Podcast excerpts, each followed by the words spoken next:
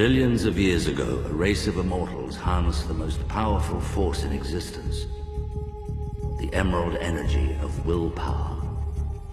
These immortals, the guardians of the universe, built a world from where they could watch over all of existence, the planet Oa.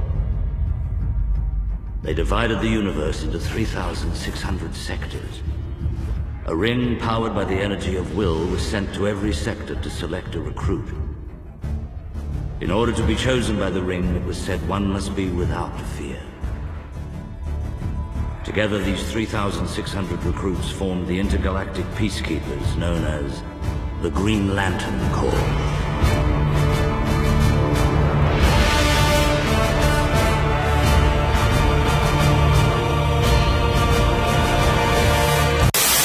You're listening to Blur Vision, Episode 4.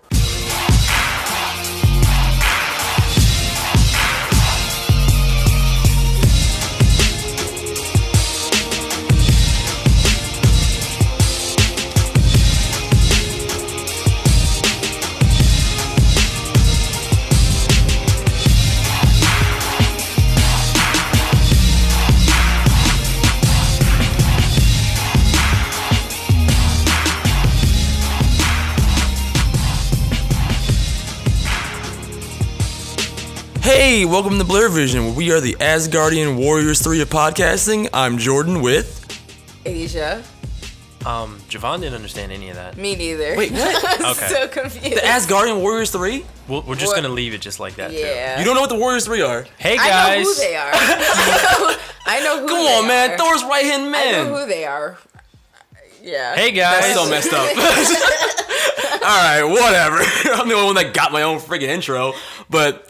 That aside, we've got a full episode, guys. We got DC TV as usual. We've got Arrow. We got Felicity versus the Calculator. We got on Flash. We got Flash versus Tar Pit.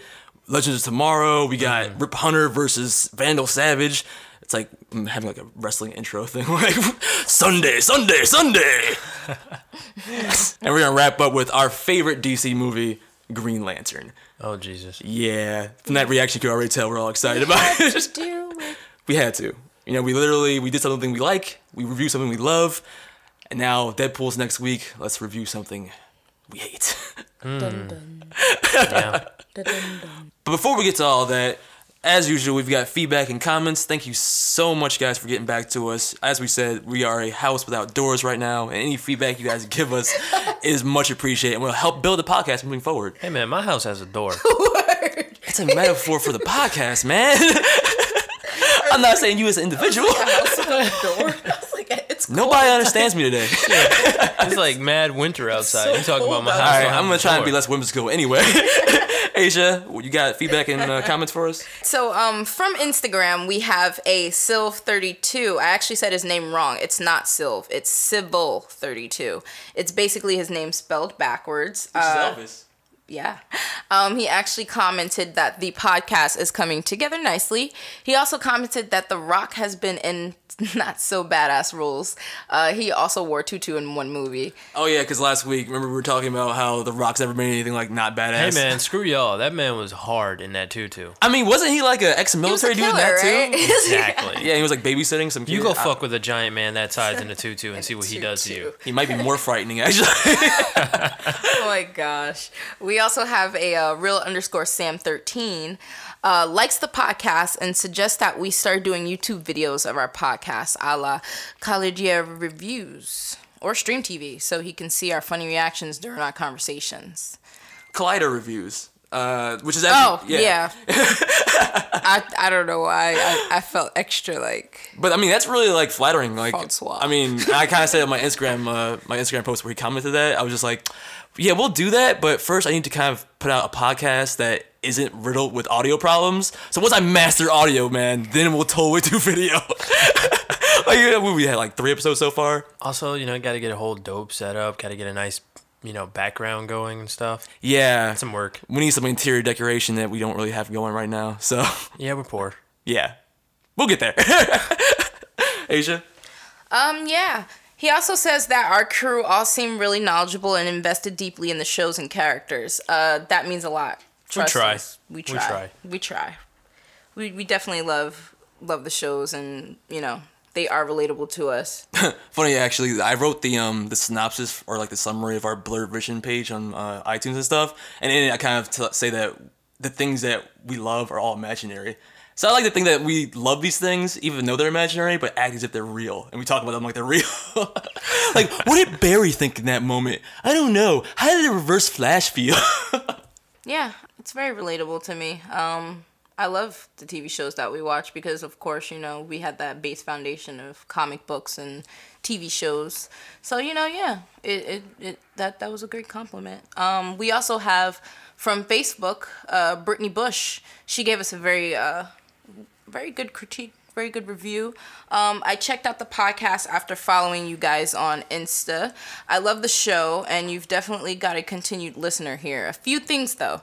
I'm fairly certain that in Legends of Tomorrow, Vandal states that only Kendra could wield the blade to kill Savage. Secondly, could you guys get on Stitcher? There was something else, but I forgot it. If I remember, I'll write again. Thanks. I was also with Javon on a lot of opinions until he said he hated Bruce Timm's art. He is very clearly a monster. So that was pretty If you funny. Just saw Javon's eyebrow arch, yeah. You said, what? My man's drawing looks like pixel art. Box chin, box boobies, box breasts. Those triangle those feet. Those conal breasts were iconic. Come on, man. He threw the gauntlet down. Come on. But on the tip about her talking about Vandal Savage, that's on me. I think I said, like, I didn't understand if the blade could kill him or not. I thought I couldn't. But it actually has to be wielded by Kendra, which actually is a point they make in the new episode of Legends. Don't change the fact that she sat there and watched. That don't change the fact that that happened, no. Not at all. Help me. And do we have anything else, Asia? Yeah, we also have, lastly, a Daniel Jerome. He said, good podcast, and it's just been getting better and picking up momentum. Nice. Yeah. And again, guys, thank you so much for the shout-outs. Thank you so much for the reviews. We really appreciate it, and we hope you guys, continue watching, listening, continue commenting, and giving us feedback. It really does help. Yeah. All right, so up next, we're going to go into some nerd news of the week. This weekend is going to be the Super Bowl. We're actually, 2 hours out, an hour out from it now? No, I mean, they say 6:30. Game won't kick off till 7. I'm confirming with Javon because I know nothing about sports. Apparently, I'm the only one here that does anything outside of Geek Realm. No, Asia is also multifaceted. Yeah. I'm just kind of the... So it's just you. No, yeah. Like an RPG character. I give him the updates on sports. Like an RPG character, I put all my stats in, one thing. It's a lot of stats in it, but... Go Panthers! Yeah, I'm not really multifaceted. Sorry. All right, so what we got, Asia, for the Super Bowl news? The Super Bowl is freaking packed this year. Oh my goodness, this is the year of the geek. We have the X-Men Apocalypse trailer. We also have a Born 5 preview trailer. Oh my goodness, Matt Damon came out with another one. Do you care about that, Javon? I haven't... Yeah. I'm excited to see him pick up the role again. I do. I definitely like the story. I've followed it since the first movie. Not feeling Matt too much anymore, but... the last one with Jeremy Renner, mind you, is a great actor, but it wasn't as strong. Oh, really? So I didn't see Legacy, so I don't know. It was... Oh, you didn't see it? No, I didn't see Legacy. Oh. Legacy was good. It was good. But I get what you're saying with the Matt Damon. As a standalone. Yeah. But what really... The story that, Matt Damon gives the story gravitas. Yeah, so to have him, back into that fold is going to be a lot more appealing. Okay. Cool. I'll take your word for it, man. Never seen it. We also have the Captain America Civil War trailer. We also have Teenage Mutant Ninja Turtles. Do you see a trend here, guys? Basically, every big blockbuster is going to have a new trailer in the Super Bowl. You see a trend? It's like they had a presentation. It's like show and tell. Show and tell. We also have, and of course, last but not least, well, actually, it is last, Batman vs. Superman Dawn of Justice trailer. So this is again. What else are they gonna show in this movie? Year of the Geek. Probably just another snippet. Maybe a reformatted trailer with altered order of scenes. I hope it goes back to the formatting of the first trailer, the more godly and larger than life vibe it had going, rather than the badass action movie trailer. I was gonna say more like the TV spot where how the dialogue we thought was associated with one clip. It actually wasn't. Yeah. And then they just split it and then reorder the shit they did last time. So just more mixing it up so you have no idea what it's really about. It's just to maintain attention. Yeah. I think that's what it's for. I don't know. I just want to see that Kingdom Come vibe. That's all I was looking for. I love that they're really portraying Superman as like a god in this. So I love like the Jesus allegories they got, like the symbolism they got going. I want to see more of that. Less like super fast-paced action scenes they had in the last trailer. More like the oh chance of like the first one. And is that all the trailers, Asia? Yeah, that is actually all the trailers. We also have some geek news. Not too much today. It's really been overshadowed by the Super Bowl, pretty much. But we also have Super Bowl episode 13 that'll be coming up. The title is For the Girl Who Has Everything. This episode... Javon don't care about that. he doesn't give a shit. Nope. This episode, what's interesting about this episode is this. I think it was actually linked to an episode in what was it? Justice Unlimited? Oh, well, the last episode of Supergirl, Javon, I know you don't care about it. Check this out. Bizarro. Check this out. That was the last one. I lost a bet with Robert. Shout out to Robert Kitchen. That if there was ever a crossover between her and Flash, that would give me a reason to watch. I'm probably going to flake on that bet. But if the listeners can give me, you know, a decent amount of reasons why I should indulge and watch this show, considering I love everything to do with the House of L. True. He's a big Superman fan. Maybe. But until that actually happens, I give no fucks. Please, audience, help me. Because apparently he needs a bunch of voices singing in concert to tell him to watch this show. Because my voice alone is not enough. Yeah, seriously? Because you know why this voice alone isn't enough? This is the man who convinced me to go see Fantastic Four. I'm sorry. I have no excuse. I'm so sorry. I'm so sorry. But this is not like that. And AJ will back me up. Look. Even the premise of this episode. Look, the last episode was bizarre, right? This next episode, it left off on a cliffhanger that... You know that weird symbiotic plant creature that latched on to Superman in the Justice League Unlimited episode? Yeah. Where it gave him, like, the dreams of, like, his, like, perfect life, basically? They're doing that for Supergirl. Basically the same exact storyline. And they have already released screenshots of Supergirl on Krypton with a young Kal-El. So, like, that was a really good episode of Justice League Unlimited. Would you agree? Two different things. You haven't even watched Supergirl. How do you know if it's different? Two different things. He's like, it's different beasts altogether. He's like, I give no shits about what it's affiliated Asia knows what with. It is. I'll watch the episode. Does that make you happy? Actually, yes, very much so. It really would. It's called World's Finest, dude. I'm excited for it. How is it called World's Finest and there's no Batman? All the Glee people come together to kick ass on the TV screen. Is anybody else sick of all the Glee characters? All the Glee characters. I'm waiting for a Flash musical. Oh, actually, I wish I remembered his name. But shout out to one of our Instagram followers. He actually gave an awesome suggestion for a Flash musical premise where, what is it? It's like the Pied Piper. Not the Pied Piper, but it's some musical villain that actually, in an episode of Brave and the Bold, made the entire episode a musical. They could do the same thing on Flash. It would be hilarious. Oh, yeah, I remember that. Yeah, remember that episode? It was a good episode. Everyone was singing in that episode. That was a good episode. He's like, no, it wasn't. You remember it, though. Music Maestro? I don't remember the name. I don't remember his name, but I know I do know that. I remember that Brave and Bold episode. Yeah, that was a genius suggestion. If that was like the premise for an episode like that, I would be totally down with it. Man, you guys are too happy-go-lucky. What the fuck? But see, that's what's crazy. It's like, don't get me wrong. Musicals are cool. Like, I love Broadway plays, but... Shout Disney. Yeah, but like, I don't know. I love seeing actors have other like little talents, and then they do like, you know, it's like Katie Lotz really can break dance. Katie Lotz was a dancer before she became an actor. Yeah, that's really cool to me. That's what kind of translates. She translates well. But I don't watch Arrow and Legends of Tomorrow for her to start breakdancing and pop. What if she just bust a move on your ass? Like, you'd love it. You'd be like, oh shit. And like, what was the point of that? Chris Brown kickflip. What I mean, what's the point of like a cool breakdance? Whatever. So, but at least you're interested enough to watch the episode, right? We'll see. Yeah. You just said yeah. I said yeah to leave you to leave me alone. Audience, write angry fan letters to Javon so he does it. All right, but moving on, we're going to get into the DC TV of the week. But before we do, actually, I want to do a shout-out. You mentioned Robert Kitchen. I want to give a shout-out to two of my favorite podcasts, Epic Comic Cast and Fan Bro Show. Especially shout-out to Fan Bro Show for shouting us out on their most recent podcast. Most certainly. Yeah, that was awesome. Thank you so much, guys. Yeah, DJ Ben Amin, Tatiana King, Chico Leo. Like, they run an awesome podcast.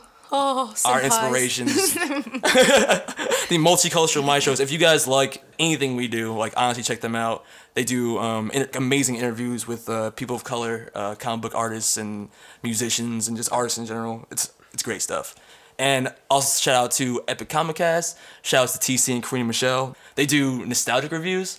Literally, I followed TC's model of creating an Instagram page, realizing that it has some kind of like potential for a following, and then making a podcast afterward. So shout out to those two podcasts. Oh, and Fat Man on Batman, because I love Kevin Smith. That's sweet. Thanks, man. All right, so what we got? DC TV? Yeah. We're going to start off with Arrow Unchained. There were some big reveals. It was the first part of a two-part episode. I didn't realize that when I was watching the episode. Did you know that, Jamon? It seemed like it when they didn't catch him. True, and like a lot of unanswered questions by the end of the episode. Supposedly they're going to be answered in the next one. Yeah. Nyssa escapes and tries to find the Lotus. Yeah, I'm curious to what that is exactly. It's some, once again, another Deus Ex Machina like device to cure Thea's bloodlust. I think it was pretty cool that when they had fought. Really? Nyssa, yeah, what? Not what? Really. You didn't like when Nyssa and Katana did the little cool I thought it was a cop-out. We can sit, it was more talking, we can sit here and fight until we're both exhausted. Yes, that was what I was scared about. I was like, no, they just killed off Amanda Waller. You're right, you have a point. But see, women, we're smart. We're just like, look, we could do this, but you know, we could be better. Or, and we can talk about this. Because she really didn't want that work. She just knew that she needed to get something done. Or the writers didn't want to pick a winner of the fight. Yeah, it's like two hot chicks. If there was gonna be a winner, it was gonna be Nyssa. So I'm happy. So? Yeah, yes, for the plot's sake. That was the whole point of her being there. She needed that thing that Katana was guarding. Yeah. So if she won, she would have killed Katana, which I fully expected and was so afraid for. I was like, just call off Waller. Suicide Squad's in danger. I think Katana's the better fighter. You think she's a better fighter? Oh, yeah. I would agree with you, but for the sake of the plot, like Nissa's not gonna lose. Katana's like a side character. Actually, she's not so much of a side character anymore. If anything, she's got more pull because of the upcoming Suicide Squad than Nyssa does. Nyssa hasn't even been mentioned in any of the movieverse. True. I disagree. I think it's the reverse. Nyssa is like the stepdaughter. How? Katana's like danger. They've been meticulously killing off all the Suicide Squad killers. I'm talking about popularity, bro. Oh, God, yes. She's way more relevant. She's definitely more relevant. Yeah. Her being in danger is not because of her being more relevant. She's in danger because... Well, I guess you're saying they wouldn't make a defeat. I'm saying they wouldn't kill Katana off. Yeah, she's too popular at this point. Although, I will... Like I said, I did think they would because I was believing, you know, the whole like killing off of Deadshot, of Waller, the Suicide Squad. Like I got worried, but she was like a coin toss in a sense to me because it was like, oh, okay, if they kill her, then it's definitely a trend. They're definitely killing these people. But when they didn't kill her, I'm like, oh, okay, maybe not so much. Maybe they're just they're doing it strategically. They had to kill off certain people. For I'm pretty sure Suicide Squad's script was written way before they even did that episode. Exactly. Yeah, and that as well. So I mean, you know, I mean, those two don't even correlate. Yeah, it's still early in the season, guys. She gets still die. I'm talking about the movie itself was written way before they decided to kill off Amanda Waller and any of the Suicide Squad members. Yeah, it was, but that's why the TV show reflexes to that and start killing off the characters. But they did. They already knew about it. Yeah, they did. After the Suicide movie was announced, that's when Deadshot was killed off. Now Waller's been killed off. It happened after Suicide Squad was announced. Katana's not killed. That's my whole point. I know. Yeah. Your hypothesis is flawed. Not yet. It's possible. And we'll debate that later. We're actually going to... Roy. I forgot. He returned. We didn't know who he was at first, although I did. The second she made contact, pretty much Speedy made contact with Roy, and she, like, fainted. It was like, oh, yeah, okay. This guy, he's short. He looks like Roy. I feel like he has... He's short? He has the hoodie thing. Like, he matched her in height. Like, I don't know. He looked like Roy. I just felt like that was Roy. He was running around still in mysterious technology. They were confused at first. They didn't understand why, you know, some parkour guy was just kicking ass everywhere, stealing technology, but he wasn't. I don't think he was killing people, so that's what... No, he wasn't. He was just stealing. Yeah, so that was the whole trend about it. And Oliver shoots him to fake his death and actually take him in. But yeah, so... I mean, how did you just feel about Roy coming back, man? Like, we haven't seen him forever. How'd you guys feel? I was happy to see Roy, because I think Roy's hot. And I think it's awesome that they brought him back because he kicks all types of ass. Roy was that dude, man. I don't know. It didn't look like he kicked ass in that episode. He got his ass kicked by Thea. But Thea's a blood lust. She's like super kick-ass right now. And then like, yeah. I don't know. I like Roy was very loyal. Once he was down, it was like, I'm down. I'm here. It was one combination that he was down. Yeah. It wasn't even a back and forth. Yeah. No. Yeah. It was kind of a disappointing display for me. I just don't know how he was like, I mean, being, like, fighting them. For me, a lot of the choreography of this show is disappointing. It just makes no sense. Really? Yeah, really. A fully armored 200-pound man is being flipped like a feather by Laurel, who's about $125. I agree with you, but this is comic logic where Damian Wayne could, like, a 12-year-old could flip a grown man. Like, it's just, you gotta give some leeway, man.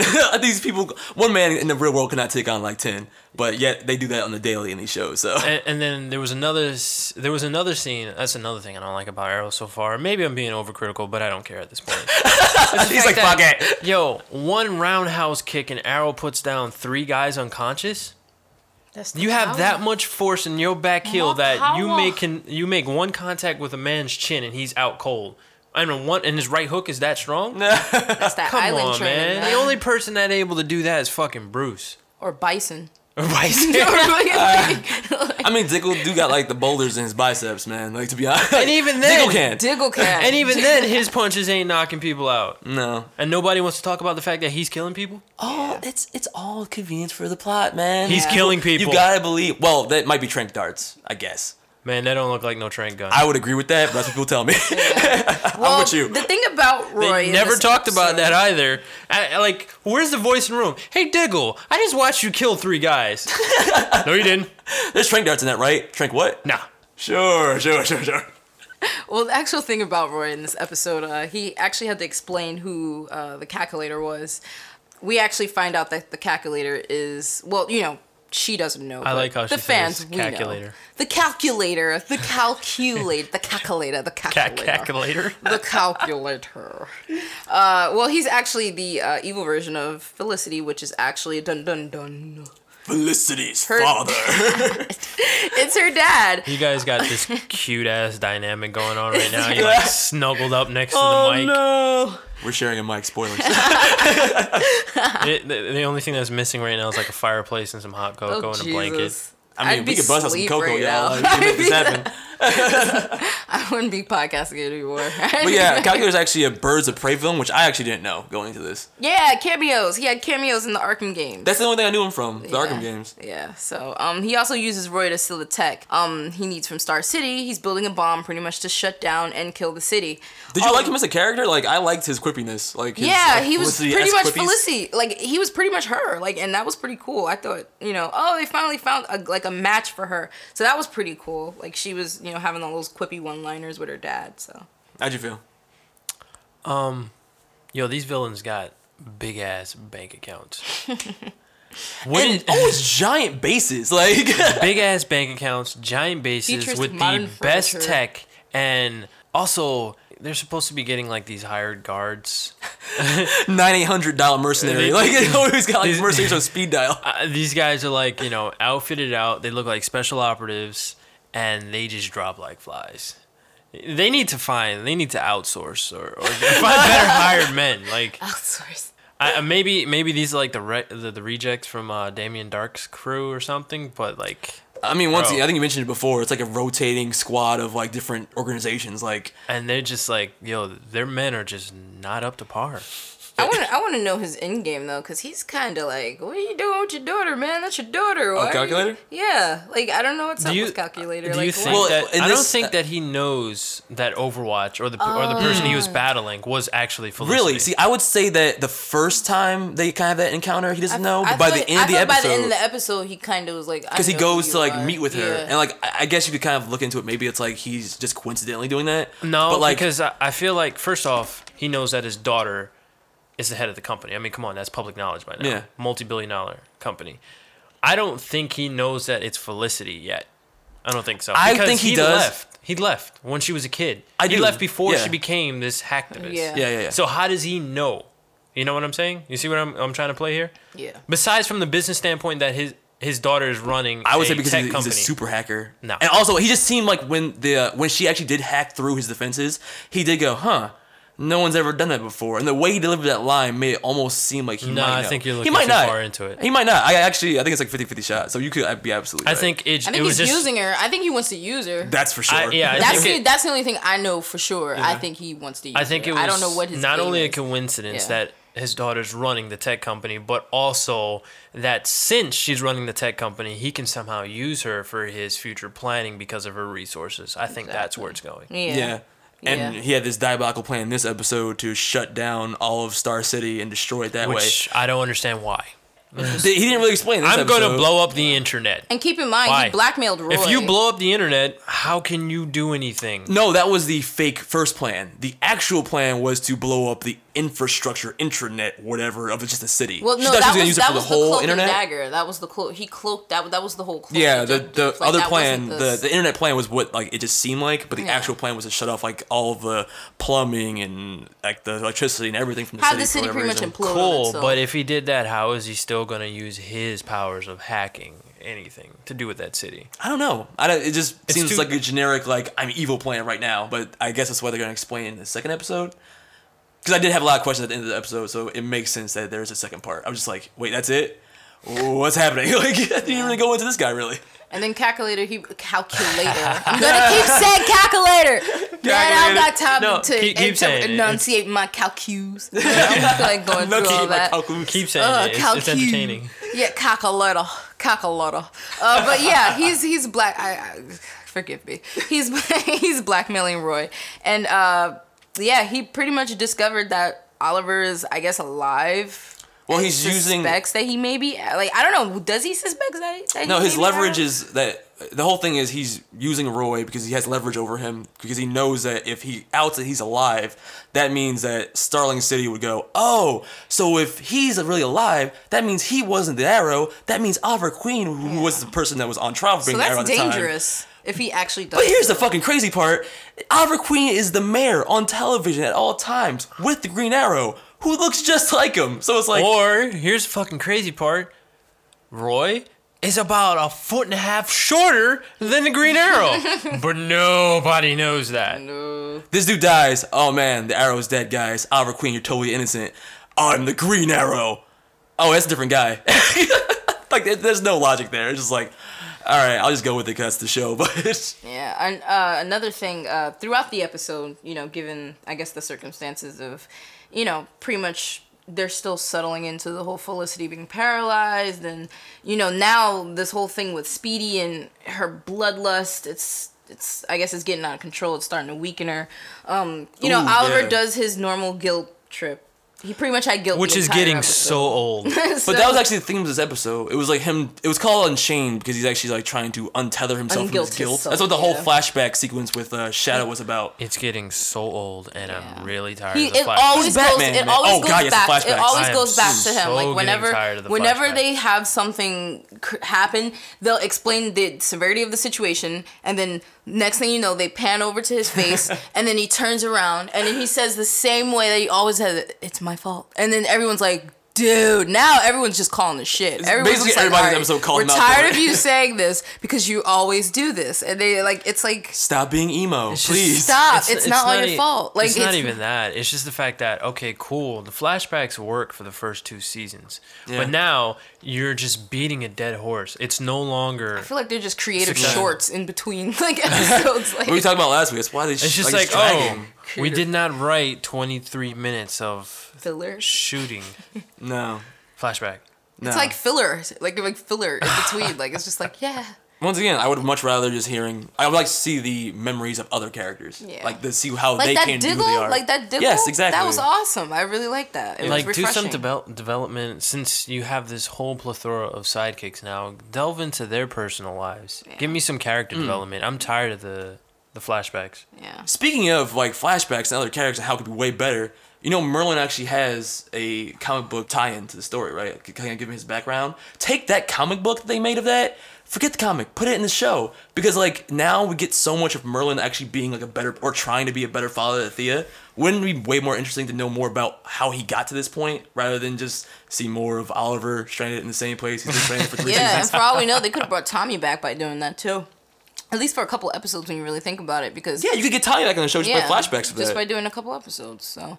I mean, I don't know. During, you know, like I said, the episode, we also dealt with the guilt of Oliver. And then they had the underlying subjective, which was also Thea. Thea actually had, you know, some bloodlust complications because of the effects of Damien Dark. When they had that scuffle in the hallway, it muted her urge, but it also... weakened her in a sense, and you know, every day she's pretty much, I guess, dying a little bit. They had this moment where, you know, pretty much she doesn't choose to kill someone, and I guess it starts to affect her. It makes her anemic almost. Yeah, and her chest like opened up. Okay, let me just ask you guys real quick. How do you feel about these weird changes to the Lazarus Pit? Like these weird rules they've added where like if you get resurrected, your bloodlust forces you to kill somebody like a vampire, or you start dying from the way you died before. It's getting out of hand, in my opinion. I don't like the changes. Yeah. I feel like they're stretching it just a bit just so they can create extra storylines. Yeah. Like without stretching it, they won't be able to create certain storylines. I mean, but you know, that's, you know, playing devil's advocate. Maybe these changes, they might pull it off. Maybe it'll advance the plot, and at the end of the day, it'll paint this huge picture at the end of the season. But as of right now, it's not working for me. No. At all. Yeah, it just seems like needlessly tacked on. Weird vampire rules. That's what it feels like to me. Yeah, and it's just like, it's also just beating that awesome image I have of the whole League of Shadows and Ra's al Ghul. Because now you got Ra's al Ghul being this awesome, awesome family guy. Come on now, the demon's head loves his daughter. And it was funny. He makes it a point every once in a while to be like, "I am Ra's al Ghul." Yeah. Remember that I am Ra's al Ghul. I am the demon's head. I'm like, I don't know, man. You kind of lost me because you're sitting here at your daughter's bedside. I also do kind of like that though, just to see him like he's always been best as like anti-hero. So I like when they kind of humanize him with like the one thing he does care about is Thea. So it's fun to kind of see. Oh, I thought you were talking about Ra's from the comic. I was just like, huh? Oh, no, I was talking about Ra's in the show. No. Ra's like, Merlin. Ra's is Merlin. Ruthless. No. Merlin. What's his name? Barrowman? Yeah. Barrowman does well with that kind of stuff, like playing both sides. But what I really liked in this episode was just the fact that like he was actually more reasonable than Oliver at times. Like, he actually was willing to respect Thea's wishes of like letting her... She would rather die than take a life. And Oliver was literally going to be like... Nah, she's not gonna die. She's my sister and I love her. I'm gonna save her no matter what. And Merlin's like, yo, bro, like, you need to chill. Like, honest to God, like, that's not what she wants. That's what she wants, bro. I can't let you owe Dark a favor. And I can't let you die. I won't. That's not up to you. Look, I know how you take everything on, everyone's problems. It's one of the things I love the most about you, but you can't fix this one, Ollie. I have to try. No, you don't. It's my choice. It's my life. She's stubborn, isn't she? Definitely something she gets from your side of the family. Doesn't matter. Because you're going to go hood in hand to Damien Dark. I am the demon's head. I have my resources. And I know how to put my ear up against a door. Leaving the epic stupidity of your plan aside, Thea's right. This isn't either of our decisions. Malcolm, do you want her to die? Of course not. Do you have any idea how badly I'm going to put a knife in her hand and force her to slit someone's throat? I've come this close to dragging someone in here for her to kill. And the reason I don't is because that would be about my feelings and not Thea's. Oliver, sometimes the greatest act of love is no action at all. It's her life. It's her choice. You know, it's funny. I think like it worked for me for a long time. Stephen Amell's dark portrayal of Oliver and stuff like that, but I'm like so bored of his character now that I'm just like, man, I actually want to see the comedic, lighthearted, goofy Oliver Queen now. I'm so bored of the emo. But he kind of had inklings of it. When? They gave it to him for like 2 episodes. Yeah, in the beginning of the season. And then they just said, all right, we're back. He was happy. I didn't see any lighthearted, joking humor. he was doing more humor than he was in the last season. He had a lot of Felicity banter. That's when it would be cute, I guess, because like they have their back and forth. True. I just think you can't be Arrow all the time to your girlfriend. That's just weird, dude. Yeah, man. All the time. Brooding and all the time. All the time. Felicity, did you do the dishes? No, I forgot to. You have failed this household. No. But I don't know. Like, he was only kind of like sympathetic with her. Like, all of his jokes and quips came from his interactions with Felicity. And it was funny because I was talking to Courtney, my girlfriend, about this. It's just like, I no longer look forward to Arrow. Like, I'm more entertained by the side characters than I am Oliver Queen's story now. Mm. And that's saying a lot. Yeah. It's come a long way since... I wouldn't go that far for me. I mean, I still enjoy these episodes. Like, well, let me ask you that real quick. I mean, this is one of the stronger episodes, but guess what? It wasn't about Oliver. All the strong episodes seem to be more about the side characters. I think sometimes Oliver they himself. Have to do that, though, like, because this hero's...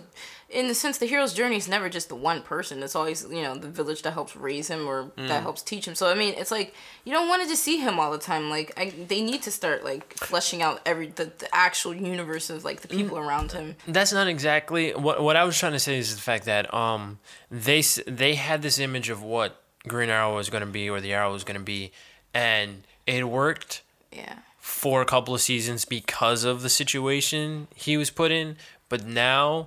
He's got this family. He's got a supportive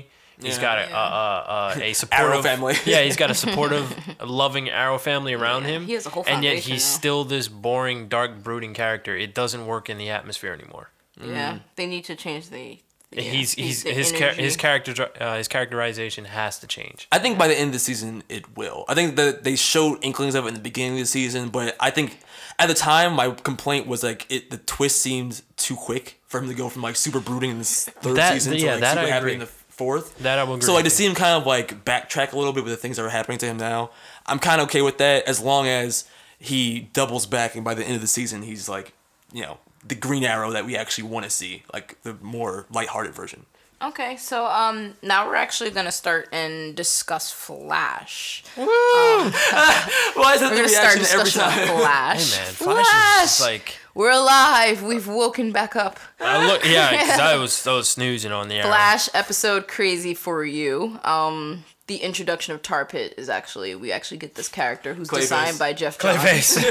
Who's actually designed by Jeff Johns when he was a kid. That's which is cool. Pretty cool piece of information. This episode focused a lot on, you know, Wally versus his family issues, pretty much. That's another thing I want to talk to you guys about. Yeah, we're definitely going to delve back into that. The whole Harrison Wells of Earth 2, his subplot. A couple funny moments that they had, and, you know, I guess some serious stuff that happened between Iris and, you know, certain revelations towards the end. We're going to start off with Wally versus his family. How did you feel about that? I am not liking his character. Really? He is an asshole. He is a dick. But that's the point. He's a dick. How is that the point? He's a dick in the corniest way, though. Yo, he's exactly. Lame. Like, he lame as hell. Wait. All right, I ain't gonna lie. Like, I'm kind of with you. Okay, I'm wow.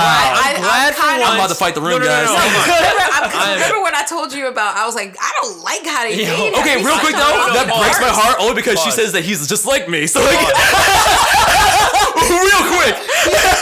I'm glad for once that Asia took my side because he's a dick. He's a bit of a dick. And this is coming from an asshole, okay? He's just his dickness is annoying. His assholeness is so like you just want to smack him. It's like, boy, go sit down. Like, yo, for like, real, somebody just smack the shit out of him so he can. But what about I hear you and I totally agree with you. But that's unfortunately or fortunately, I don't mind it. That's his arc.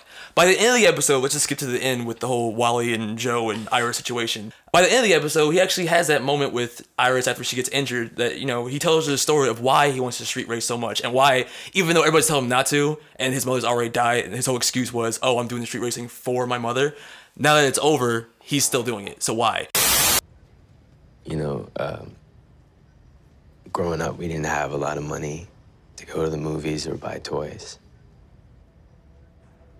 Instead, she would just take me in the car. We'd go for these long drives, just her and I and her music. I remember being on the road with her and just watching the scenery flash by and feeling so happy. Now, when I race, feeling that rush of speed. It's like I get to go back to those days. I didn't want to stop, because if I do,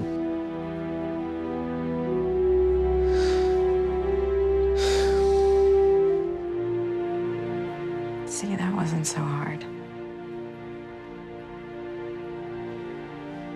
Actually, it was pretty hard.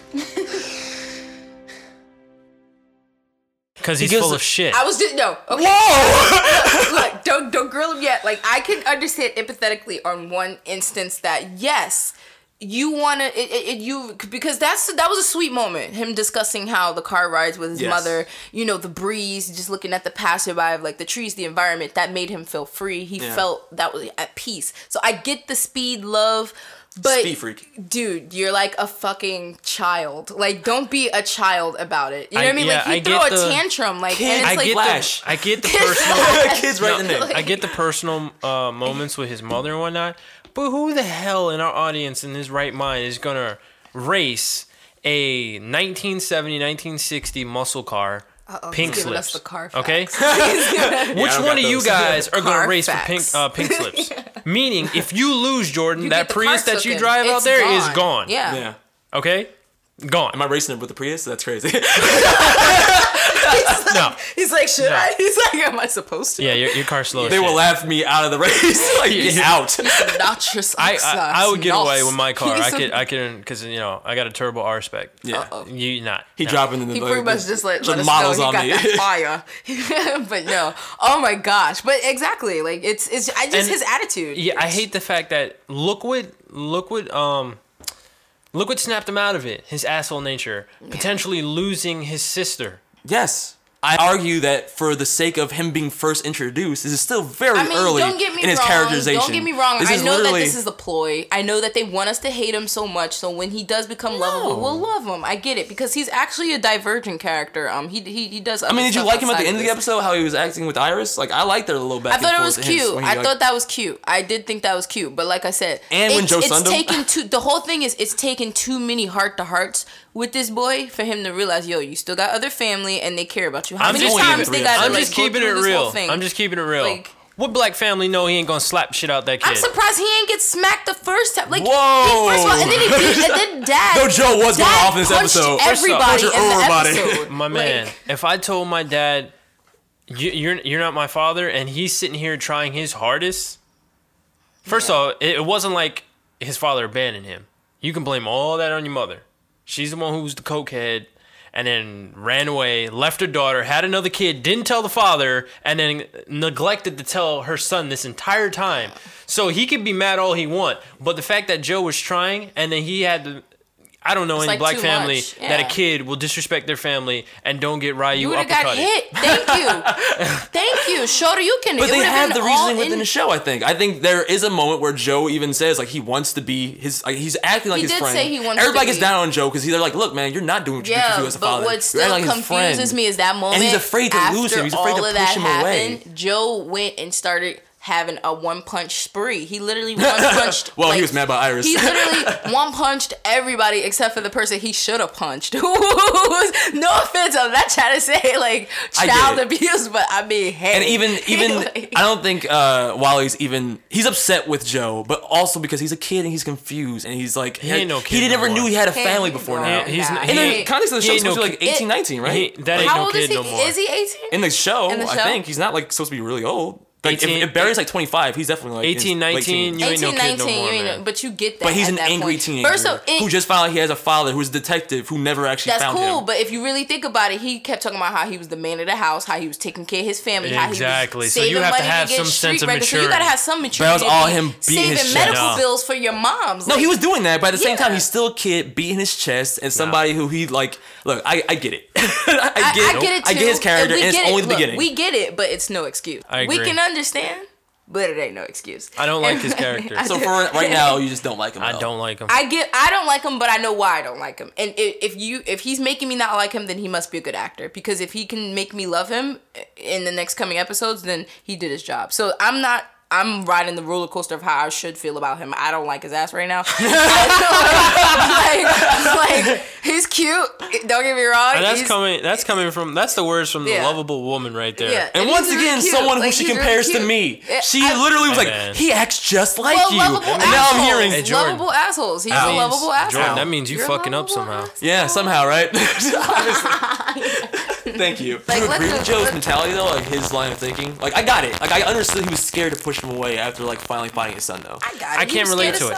Yeah. And then but Barry had to be like, yo, like being stern's not bad, bro. Like you help me. I'm making my comments about parenting and whatnot, but at the same time, I'm ignorant to the fact that I can't relate. Yeah. I can't relate to Wally. Yeah. Exactly. So I'll give him that. Yeah. No, I'll say like, okay, yeah, I don't know what he's going through. Much you can do is empathize with it. Yeah. I'll empathize the story they've given us, I kind of get the context. I'll empathize a little bit, but he's also being unrealistic. Exactly. I don't think he's being unrealistic. I think he's just being a bratty teenage kid. So and it's his turn's already there. He already turned. Okay, like, look, he's gonna be cool. How many passes did this kid get? Yo, too many. Too many, and then it's street racing. Too many hearts. It's only been like 3 episodes. Yeah, but he's had too many heart-to-hearts. Okay, but he's had too many conversations. Them going back and forth, him eating dinner at the house. You gotta assume that this must have been something that they've been doing throughout the week. He comes by, he eats dinner, then he's still doing street racing at night. So you're saying that every other night or every night he's probably still doing. I think it's realistic for a kid to still be fucking up after a week of getting hard. No one's saying it's not, but you know at the end of the day, this is a superhero TV show. Get over it. Moving on. And they did. I think this is the end of it. I don't even want to talk about Wally as a child because it's just, I guess that's just ethics. At the end of the day, it's just moral raising or whatever. At the end of the day. I do have a theory, though. Just because of this weird like connection they made with Wally and being like a speed freak. And did you notice that when Zoom actually took in, like, the speed force energy from Dr. Wells, he had, like, this weird, like, drug addict, like, craving, like, shake when he was doing it? Like, when he injected himself, he was literally like, ah! He calmed down. He was like, now I need more. Really? I think that connection, if I had any theories about who's going to be Zoom, I could totally see Wally West being the Earth 2 Zoom. I just thought he just shook because it was like, oh, some speed. I know. Well, it's similar, the whole Wally West backstory with the him being sympathetic, the whole, you know, his mom and the car ride, that actually is all based from Daniel West in New 52, like the Reverse Flash. So I could totally see them taking that storyline and injecting it with Zoom. Oh, I made the connection that, well, maybe I'm missing important detail, but when they first shot Zoom with that speed inhibitor to slow him down, I thought the effects were permanent. Nobody said anything about them wearing off or anything like that. So I thought he was pushing for that. Zoom was pushing for that Speed Force even more now, and that the fact that he got that little bit put him back to his, you know, his normal standard. No, like, they actually make mention of that, of the needle. Cisco tells Harrison at some point. I forgot the last episode before that. He literally goes like, "Those needles did nothing. They just brush it off like instantly." Okay. Yeah, it just didn't affect him. It just made him annoyed in the moment and made him run away because plot. Because in this case, like if it just annoyed him, he'd just be like, "All right, kill everybody still," and then leave. But you know, plot. So what we got left? Earth 2 is gonna be next week. Are you excited for Deathstorm and Killer Frost, Asia? Yeah, I actually am. I'm excited to see how she interacts as Killer Frost because that'll be a change of character. That's gonna be weird. Yeah, she just looks too. Be a badass. Yeah, she looks too innocent and lovable. Yeah, she's like, oh, I'm gonna kill you guys. Danielle Pannenbacher, that's her name, right? I think Danielle. So, yeah. She just looks too adorable and sweet to be a villain. It's like you're gonna kill people. Yeah, I don't know. I think she'll have some threat. I hope she'll have some threat. Deathstorm, I think, will be cool. I think he'll look awesome. He looks like I totally forgot that character existed. Yeah. I mean, said that has no connection to like the comic book character. It's just like name. Like he's just even in the comic, I totally forgot he existed. Oh really? I mean, Firestorm is kind of irrelevant. Yeah. Right. I mean, Deathstorm was only big in the what was the comic event that he was in? Green Lanterns, Blackest Night. Yeah. So next show we're actually gonna touch on is Legends of Tomorrow.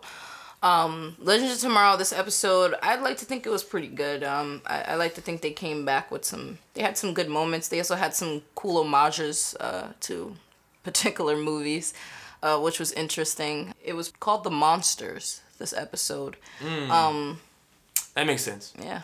referring to Rip Hunter and Sarah, actually felt like each other were... Individually, they each felt like they were monsters in some respect. Understandable. So yeah, because Rip Hunter actually feels that he's a monster because he did not kill... He had a moment in the beginning of this episode where he had the opportunity to kill Vandal Savage. What you don't know going into the whole series is that before he even gathered the team, he went directly back in time before Vandal Savage became immortal to kill him. But he failed because he hesitated at the last second and he got attacked by a group of people. Which was so whack. I'm like, dude, I get it. He said he was the good guy, so, you know, good guys had a tough time. The whole thing is, he's like, you know, I'm a good guy, it's hard, you hesitate. And it's just like, yeah, but hard.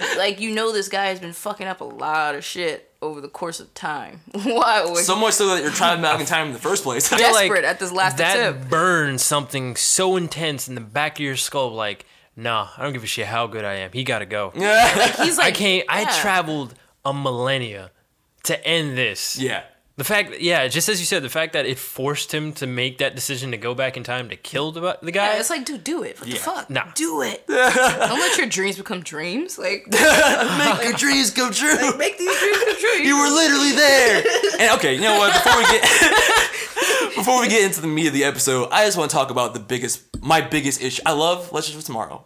It's the love. Really? Yes. To me, it's the DC's equivalent of Avengers on television right now. I think it's cool. I just think it's cool. I love it right now. I'm not gonna say like it's my favorite thing ever, but I'm gonna say like no, I'm excited by it. I'm looking forward to it. Yeah. You're what's the word I'm looking for? I can't even. Nah, that's not. It's just like your rating gauge is crazy. It goes from it's just I hate it. When somebody I like it. Says, I love it. When somebody says love. There's an intense passion behind love. No, yeah. I have varying levels of love. I have that's not how rating works. No, there's 10. There's 10++. No, 10++. Are you talking about 150+ handicap already? Like, yeah, word. Like he just and this is exactly why I gotta bring you back down to earth because you love everything, and that's bullshit. Oh my God, why is it wrong to love things? I think because it's cool. when somebody says they love something, that means it is amazing, okay? Yeah. I look at it different. I think we were talking semantics here. Because I love things, but I still have problems with things. There's a difference. Thank you, AJ. Like, when you say you love something, like, I love Daredevil. And then you can also love Legends of Tomorrow? How? Yeah, so when that No! Because that's just a general phrase. But if you were to ask me, like, what's better, I'm going to be like, Daredevil. I'm not saying I don't love both. Your exact words is said, I love this show. Yes. You didn't say aspects, Jordan. Hey, let me add another word to make it better. I love elements of this show. Does that make it better? Does it make it better? I love most elements in this show. Because to say I love the show just means it's a great show. Okay. It's not. I didn't say it was a great show. If you asked me that specific question, I would be like, no, it's not great yet. It's not enough of it yet, but do I love it? Yes. Am I looking forward to it? Yes. Do I want to see more? Yes. Are there things and characters I want expanded upon more and I'm looking forward to see that expanded upon more? But yes. See, we feel that way too. It's just that at this moment, I just like it. So, okay, look. We haven't finished that. Back to the issue at hand. Legends of Tomorrow, my biggest issue right now, they got a weak villain.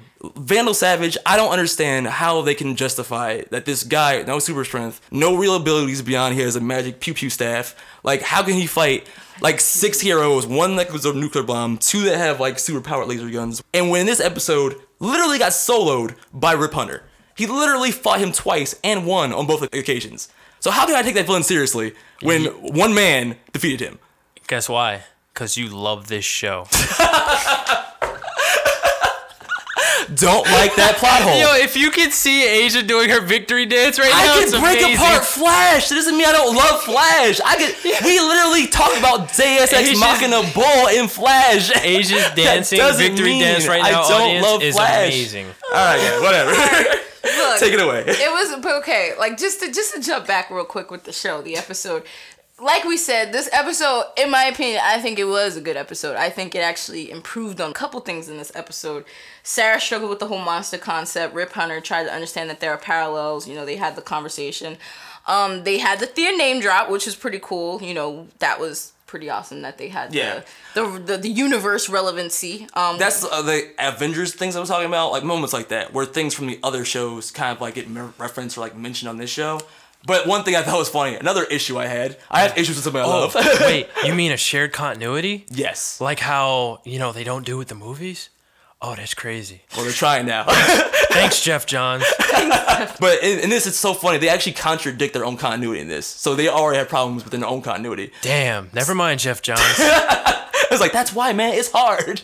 Even in this, they have a whole explanation where in Arrow, Merlin explains that the whole reason Canary got revived and didn't have a bloodlust was because Constantine revived her, not because she was just restored with the Lazarus Pit alone. But in Legends of Tomorrow, they explicitly, the whole episode was about how Black Canary still has her bloodlust, and it didn't matter if she was revived by Constantine or not, she still has it. So it's like, why did you not read the script for Legends of Tomorrow before you made that Arrow episode? Like, did you not, like, consult each other before you made that logic? Also, Constantine gave Oliver a card for a reason. Hey, let me just dial that up. Hey, bro, you know, my sister's kind of fucked up. What? I didn't think of that. Wow, nobody else thinks of this shit. Like, again, plows. We big also had some pretty funny moments between Stein and Ray. Stein and Ray have this continuing joke because Stein doesn't remember Ray. Ray was apparently a pupil of his. And Stein just keeps schooling his ass. And it's fucking hilarious. Yeah. It's fucking hilarious. Well, I think it was really cute about the whole Stein and Ray thing, though. Like, they've been threading that, like, not remembering him thing. But in this episode, to give him confidence, because Ray's whole thing is he's really emotional, I guess, in these last couple episodes.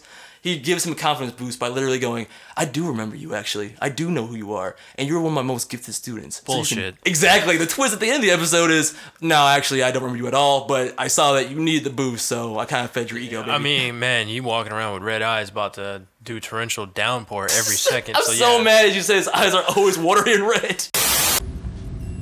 I know how it feels. What? To have a crisis of confidence, as unlikely as that might seem, I know. It was 2002, I was teaching quantum mechanics, and I had one particularly gifted student. He was able to solve the Ehrenfest theorem in less than an hour. He was, quite frankly, the only student in all my years of teaching who ever made me feel inferior. That student was you. You were exceptional. And suddenly, just like that, you remember having me in your class. I always remembered. I just enjoyed taking you down a peg or two. Why tell me now? Because I cannot for the life of me reconcile that cocksure student I remember with the man who believes he doesn't have what it takes to save Miss Saunders' life. Who did you lose, Raymond? Well done. I couldn't possibly be more proud. Well, maybe if you actually remembered me being your student. Right around the subclavian artery, I remembered something. How I figured this solved the Ehrenfest theorem 2 years after I was in your class. Why did you tell me you remembered me when you didn't? Because you needed a push. So all that stuff about me being exceptional was probably true. The fact of the matter is, I had many exceptional students over the years. I couldn't possibly remember them all. That was pretty amazing. If that were true, I suspect I'd have given you a higher grade. I meant tonight. Oh, yes. On that score, I cannot disagree. He needed that moment, though. That gave him he needed to hear those words. Even though it was bullshit. His character's weak because he seems to need validation way too much. He did, but I think that's like his arc. That's how it's going to start for him, and by the end of the season or whatever, he's going to kind of come into his own. But I just like how Stein and Ray together are kind of like the Jarvis and Iron Man. Yeah. There was really a moment where he was like in his head where it was just like, how does Jax feel about having you in his head? And Stein was like, I think he finds it very pleasurable. And he was like, I doubt that. Yeah, so... we also had some underlying issues within the episode. Kendra actually she had an injury from the last episode. You know, it picked up where she was stabbed. She actually had particles of what was left of the blade inside of her, and it was traveling to her heart. And she was, you know, she's pretty much on Devil's door, knocking on the door. It's like good. She's knocking on the door. Stupid as hell. And then it's like pretty sick because during this whole thing, you know, we have.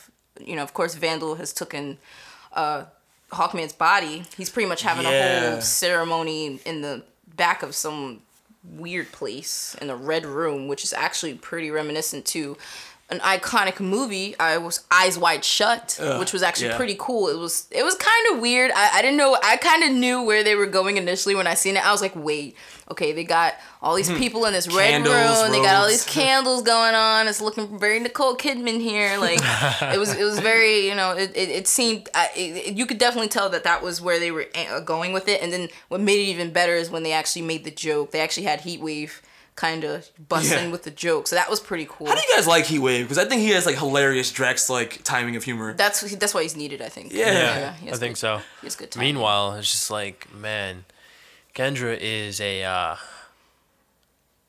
she just does not live up to the badass nature of the TV show, comics, anything. Yeah. She is. Her character's annoying. You know what? I'm only going to give it to her like this because you know, because this is, like, her different lives, in a sense. So I'm going to just chalk it up to, okay, this, like, the person she is, she hasn't fully come to that, like, badassery, kick-ass mode. I miss the Thanagarians. I miss the Thanagarians, too, because if she was a natural Thanagarian, she'd be just straight up G already. Yo, she was just like, fuck talking, I'm going to whoop your ass, I'm going to make you talk. And then I might have sex with you, depending on how I feel about it, and then I'll kill you. True, she was sassy in the cartoon. She was very sassy, yeah. I liked her in the cartoon. She didn't give a shit. Do you think at some point in the season, she's going to have, like, an Avatar moment and, like, come to terms with all her past lives and become badass? I hope so. Otherwise, she's the weakest link for me. I mean, if anything, they have to. That's like her climb. She should be that. At least she'd be one of her. Yeah, her arc. Like she should at least become like one within. You know, one with who she is. And I'm a badass. And then, you know, just. But the whole revelation that Rip Hunter and Sarah's storyline leads to, which is Sarah feels like she's a monster because of the bloodlust, because she can't help herself and just starts killing people. Man, like she was killing people before the bloodlust. Who's she fooling? It's true. This is who I am, Ollie. You can't change me. Man, you was a lying ass motherfucker. You've been doing this though. You figure out who you want to be. Yeah. Don't try to change this shit. You've been doing this before you even hit that pool. We also had a quick side mission. See, the thing about Legends, and this is why I'm gonna say I like it. This is why I like it at this point, is because they have. I see what you did there, Asia. They have like I don't think it's bad, but they have these great like mini. Everybody breaks up into different groups, right? Yeah, thank you for fortune telling. Like, you just like read my mind just now. Stole her thunder. That was like, I felt thunder. That was yeah. I was trying to lay the platform out, but yeah. It's exactly. You're actually right about that. I like how they have these different like mini episodes within episodes. Everyone has like a mini story to tell within a story, and then it all comes together at the end. This is one thing I do like, and I think that if they are to perfect this, that this will be a different genre if they can continue to make it better. So in that sense, if they can continue to give us stories within stories and then have those stories within stories connect between each group, I think that's what will make a good show, because you're not having everybody do the same damn thing and the same mission. Everybody's off doing their own thing, you know, and then it comes back together. That's how it should be, and that's good storytelling. Yeah, it's like multiple adventures in one story. Exactly. Yeah. So I think that's pretty cool that they do that. Saying that to say that the episode had Snart and Jax, you know, had Rory.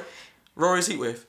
Yeah. Oh, yeah. I keep forgetting his name. You think Rory is Hunter, right? Guys, I have an issue. Okay. I have this. It's a Whovian id. Oh my gosh, it's so funny because every time I see Rory in my head, I don't think of Rory. I really think of Rip Hunter, and Rip Hunter is of course the lovable Rory on Doctor Who. But yeah, so Snart, Rory, and Jax. Meanwhile, this guy over here has no idea what y'all are talking about. He has no idea. Such a good part of Doctor Who. It's so good. And if you're a Whovian, shout out to the Whovians. Shout out to you guys. Matt Smith. All the Tenetans. But no. Whatever they do. I don't know. He's like, it's I like don't know what they're talking about. But yeah, so they go on this mini side mission to pretty much steal a jewel. They had to convince Jax at first, because Jax was like, what? Like, I'm not about to get involved in that. And then, you know, it was kind of corny. That pissed me off. One thing I'm going to say, I don't want to shit on Jax, because I do like him, but I don't like him. You like Jax? I mean, he was better in this episode, but like. He was better in this episode, but it's like some. It's something. I think I want to say so. It is kind of his accent, because it's like I kind of forget what he's saying when he talks. It's like hard I don't to understand him. Sometimes. Yeah, it's like hard for me to get how he talks. Like when he does talk, it's a lot of energy when he says it, and it's like I never really understand what he's saying when he's saying it. So I don't know what it is, but I just didn't like how they just. they pretty much just convinced him so easily. Like, he had all this, like, backbone and all this fortitude, like, yeah, like, I'm no, this is wrong, we're not gonna do this. And then they're like, but come on, man, you really wanna see how this works? And he's like, you know what? You right. Like, come on. It's like a Just Say No commercial. It was like, why is, what? Like, it was very little. Like, I love their voices now. Come on, man, you wanna do drugs? No. Are you sure? Nah. You just do it. But they basically, like, convince him to take the... First of all, whatever reason, he is a maintenance guy. Like, car maintenance, automobile maintenance. But he can repair everything. He was repairing the spaceship. Including alien spaceship. Yeah, that sounds like Felicity's character to me. Worse! He's just a car mechanic! I wouldn't give it to him that, like, he just probably has a natural knack for understanding basic, not basic, but... It's a time spaceship. But no, they tried to, like, you know, it's like, I guess engineering is the basis of everything. So he just, I guess he has a good foundation in that, so it just helps him in that sense. And, I mean, don't deny the man, he's smart. He was a smart kid. Keep in mind, I think when he was playing football, he was a smart kid, too. It wasn't just... his talent. I think he was a straight A kid. He was smart, but again, time space machine. Like, it's a time spaceship. Yeah. From like what, 50 to 100 years in the future? Yeah. It's pretty advanced for a smart person. Cars technology change every 5 years. Yeah. And that shit looks alien. See. So I don't know anything about cars. They taught me something today. I'm calling bullshit. But it was pretty cool that they had to go on and do this little mission with you know, pretty much with Snart and Rory. They stole the jewel. And we didn't understand what he was doing it for until he actually stopped off at his old house. This was actually Snart's home. Snart went to his house. He had some things to do. And this was the episode for Wentworth Miller fans because he delivered a beautiful performance. I love Snart. I love this episode. It was so good. With him. He literally encounters his younger self, and he goes there specifically to give the diamond to, or was it Emerald? It was an emerald. Yeah, give the emerald to his father so his father doesn't steal it. That way he doesn't go to jail for 5 years. Because revelation is that Snart's father was a thief, but not a very good one. And he was a bad dude, but he wasn't abusive. But when he went to jail, he started raising his hand to his mother and his sister. So he decides that by giving him the emerald, he won't actually come back and become hardened. So he encounters his younger self, and there's this amazingly beautiful scene where he kneels down and really tells him, like, don't let anyone ever hurt you. Not here, and he points at his head, and not here, and points at his heart. And he's just like, always look out for yourself, protect yourself. I am Leo. Are you friends with my daddy? Kind of. I think my daddy's sleeping.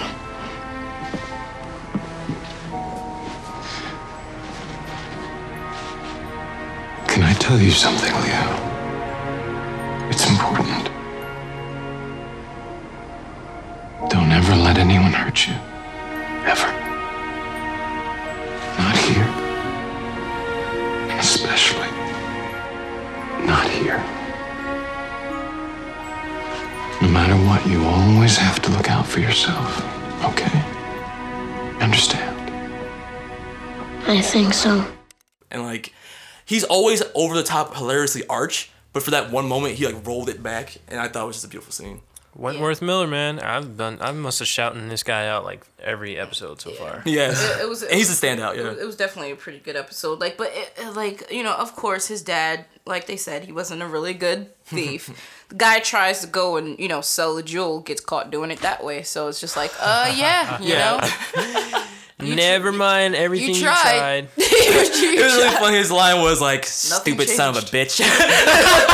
Like, in the way he delivers it. Like, fucking dad. What the fuck, dad? He's like, no, show me the new timeline. This is the new timeline. He's like, stupid son of a bitch. It's like, why? I give you the keys. But so it was pretty cool. And we also discover in this episode, Savage's true power, his occult-like following, which was pretty interesting because what we didn't mention about the whole Eyes Wide Shut scene was that they kind of had some masochism, you know, some craziness going on. It was really weird. They slashed Hawkman's neck. They cut his carotid artery because given that, even though Hawkman is dead and that Savage absorbed his essence, there is still magic powers within his blood. So he cut his neck filled up a cup and started passing it around. Everybody getting drunk off hot blood and live it 100 years. You see all the essence coming around him. It's like, oh, yep, he's living an extra 100 years. You're living an extra 100 years. You're living an extra 100 years. Like, I really liked that. It was very, it was like, you want a cup? You want a sip? All right, you want some of this Kool-Aid? My cohort right here. This immortal juice. Yeah, he gave his little minions some, I mean, hey, it makes sense. This is why these people following him. And that's one thing I definitely liked about the show.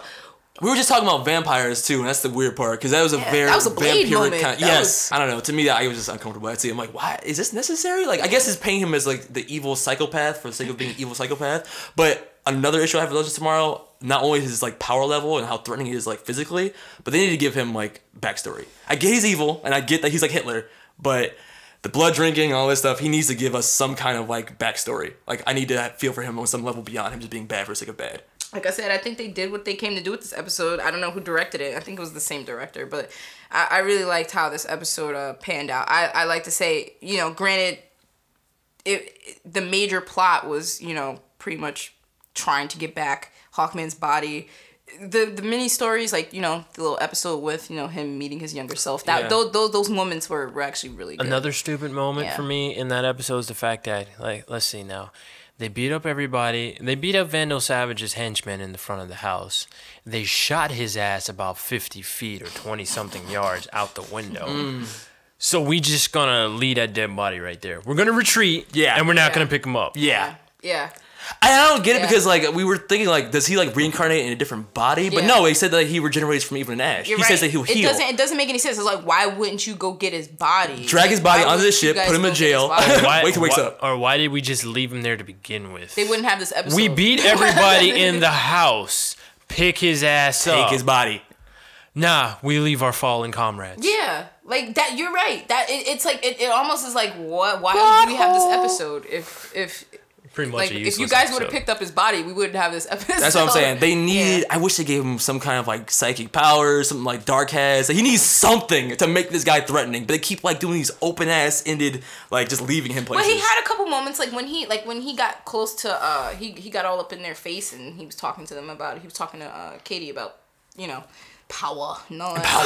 Yeah, he's like all the power. Like, he like bared his teeth and everything. I'm just like, oh, okay, you trying to be a little scary. But he's not threatening, and they keep having these opportunities to kill him. They had they attempted to make him a little scary in that scene, in that Eyes Wide Shut scene. Creepy. As fuck. It was like creepy. Apparently, I'm the only one who likes Vandal Savage, but I like him more so for the badass he is in the comics. Yeah, I think he's definitely characterized better in the comics than he is in the show so far. That man is a force to be reckoned with. That's what I'm saying. He needs something in the show to make him like truly threatening. Because right now it's like, even in this episode, I meant Rip Hunter. He told you. Yeah, it's hard. Rip Hunter literally, there's a moment where right before he tackles Vandal Savage at the end, he tells Captain Cold, hey man, you get out of here. I'll take Vandal Savage. Captain Cold goes, good luck. Sarcastically, like he's not gonna be able to do it. He turns around, shoots the fucking scepter out of Vandal Savage's hand, proceeds to beat him down, put a knife to his throat, slit his throat, and beat him single-handedly. Like, if you can do that, which Arrow and Flash couldn't do in their crossover, I'm just like, why is he threatening? Why am I afraid of this guy? Why am I coming back every episode to see them fight this guy? Plot hole. Big one. To go back to your initial point, too, is that, again, the writers make all these characters fluctuate for their convenience because Vandal Savage pieced the shit out of Carter in the previous episode. Yes. Whoop. Easily. His ass. And mind you, he's able to reincarnate. First off, he's a warrior prince who keeps reincarnated, has millennia of practice, and was put down with the hands. Yeah. So yeah, plot hole. You can talk to the writers about huge one. And then Rip Hunter beat him twice. So it wasn't like, when that happened in the episode, I was like, all right, first time, maybe it was he got lucky. Second time, it was like, no, he's just better. By himself, he's better. All that rage. Like, it's just, why did you need a team, bruh? You could have just, like, you could have found him a time again and jumped him. You don't need a team. Also, did anybody forget what happened to homie who, you know, the Boba Fett of the Time Organization? Where'd he go? He'll probably come back in a future episode. He'll definitely come back. Not hot. They need other threats other than Savage because he's not threatening by himself so far. Just give him psychic powers like Dark. How is Dark more threatening than Vandal Savage? Or shit, just heighten his abilities. Dark, that albino look be scaring me. That albino look. What you mean? He just, be looking hella intense. I'd be like, all right, dude, you need some sun. Like, or let him, or let you know, let Vandal, because the reason why Vandal is such a threat in the comic books is the fact that he's an immortal and he's amassed experience from millennia. So that means he's found all types of magic, to enhance his abilities, and the knowledge. Kinda. Exactly. Yeah. So. He's like, he has enhanced abilities and everything like that, like damn near super soldier, it's like Captain America without status. The demon power. So I mean, maybe give that to him in the show to, you know, even out the odds. They could have very easily written him to be like an unstoppable badass. Yeah, just have one scene where he literally solos the entire team. Yeah, just one scene where he does that. I love that. Yeah, that'd be dope to watch. I'm always pro villain, so. Alrighty, so we're done talking about TC TV week. We had a good time discussing DC TV week. Like I said, we had a good time discussing all those episodes that we actually watched during the week. But now we're gonna get to the bad. That was, you know, we just got past the good.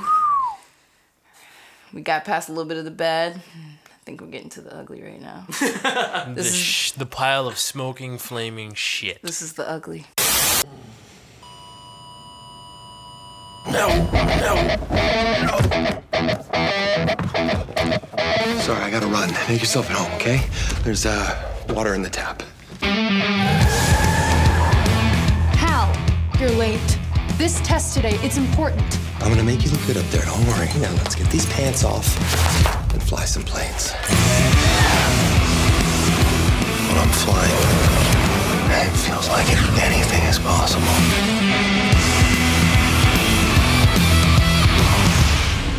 It's like no matter how bad things get, there's something good out there, just over the horizon.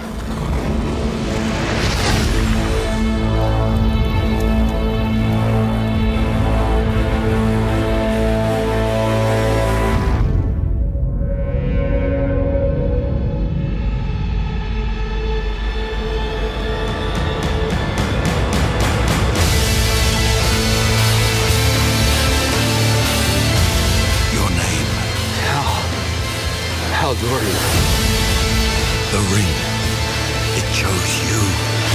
Use its power to defend our universe. Become one of us. Become a Green Lantern. The ring said it was a great responsibility. Responsibility? You? Let's hope so. Anything I see in my mind, I can create. The one thing that a Green Lantern is supposed to be is fearless. That isn't me. You had the ability to overcome fear.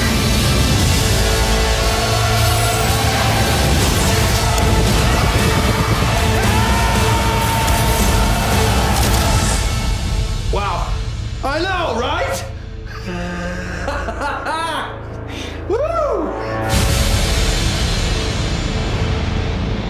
What happens now? You go look for trouble. Brightest day, blackest night.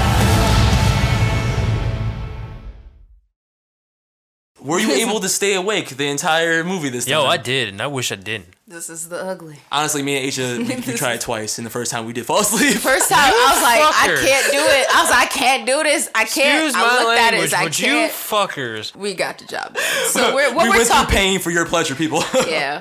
What we're talking about is actually Green Lantern, the 2011 premiere release. 2 hours and 4 minutes and 36 seconds of full shit. The extended version, but did you know what parts were extended? Absolutely not. I didn't know. Could not tell you. I was like, what parts? What parts were longer? And meanwhile, I'm just like, man, it's all bad. and it's funny. And then they gave me the credits for the extended version. I'm like, what extended version? What was no? I was confused. They even cut out the ending with Sinestro in my copy. I mean, with Sinestro in my copy. Oh, they cut it out when he gets all. Yeah. He didn't put the ring on. I was like, it was extended, but cut that part out? Yeah. You know why they cut it out? Because they're like, they're never gonna actually make a sequel. They give up.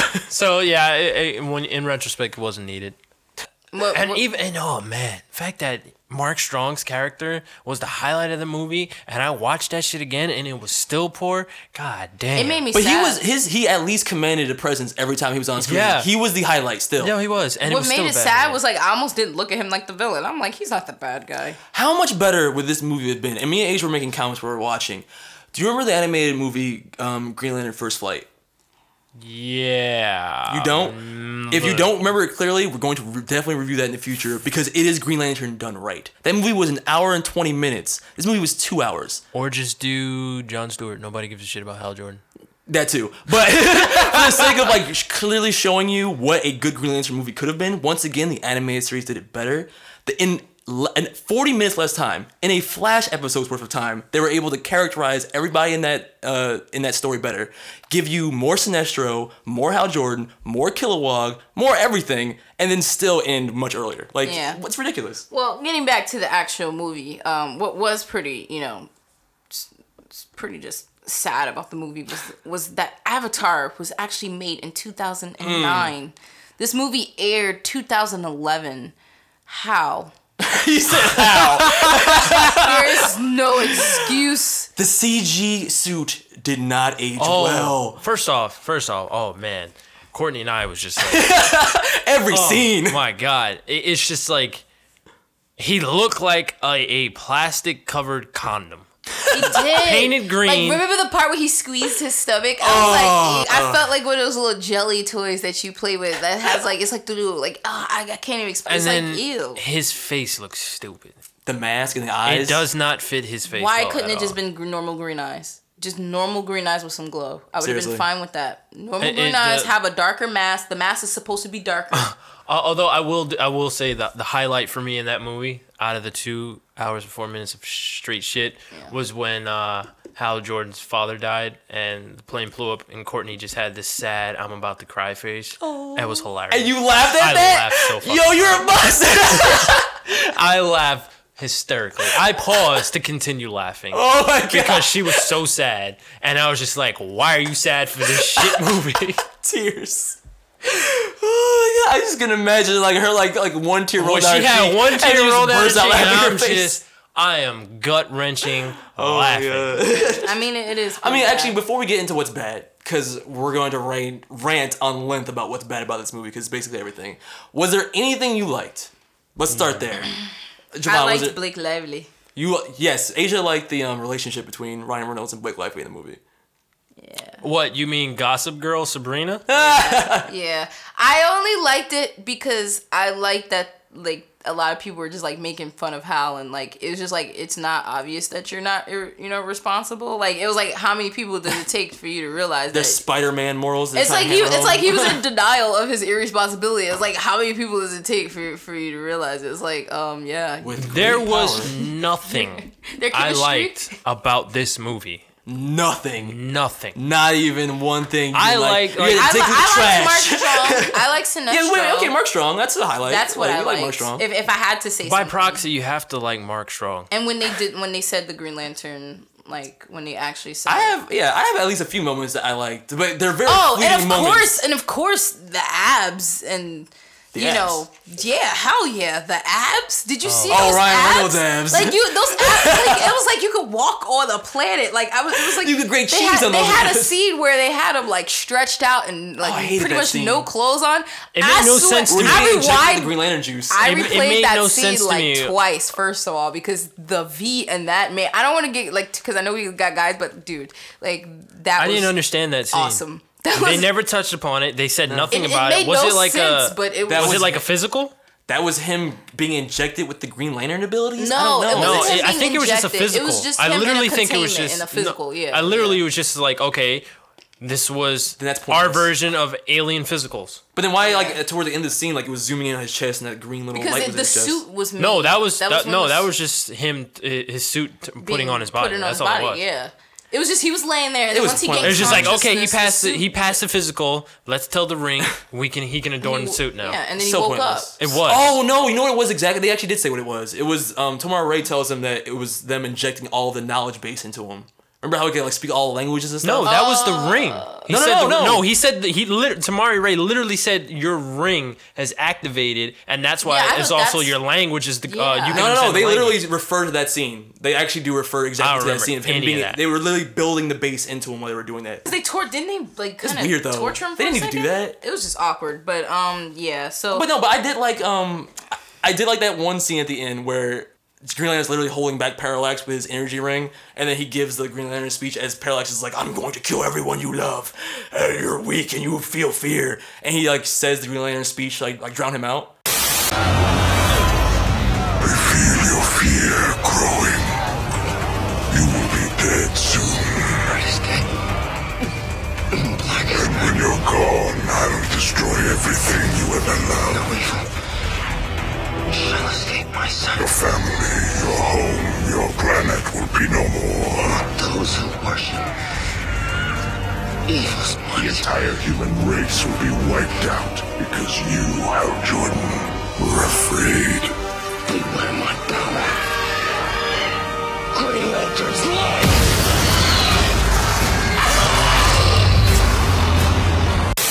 I like that. I mean... No, you're just thinking like no, that was so bad, not even bad. The way he died was so anticlimactic. That was stupid. So bad. Space punch. I didn't really like anything. Space punch sucked into the sun. Although he did take a book out of Superman's page. Throw it in the sun.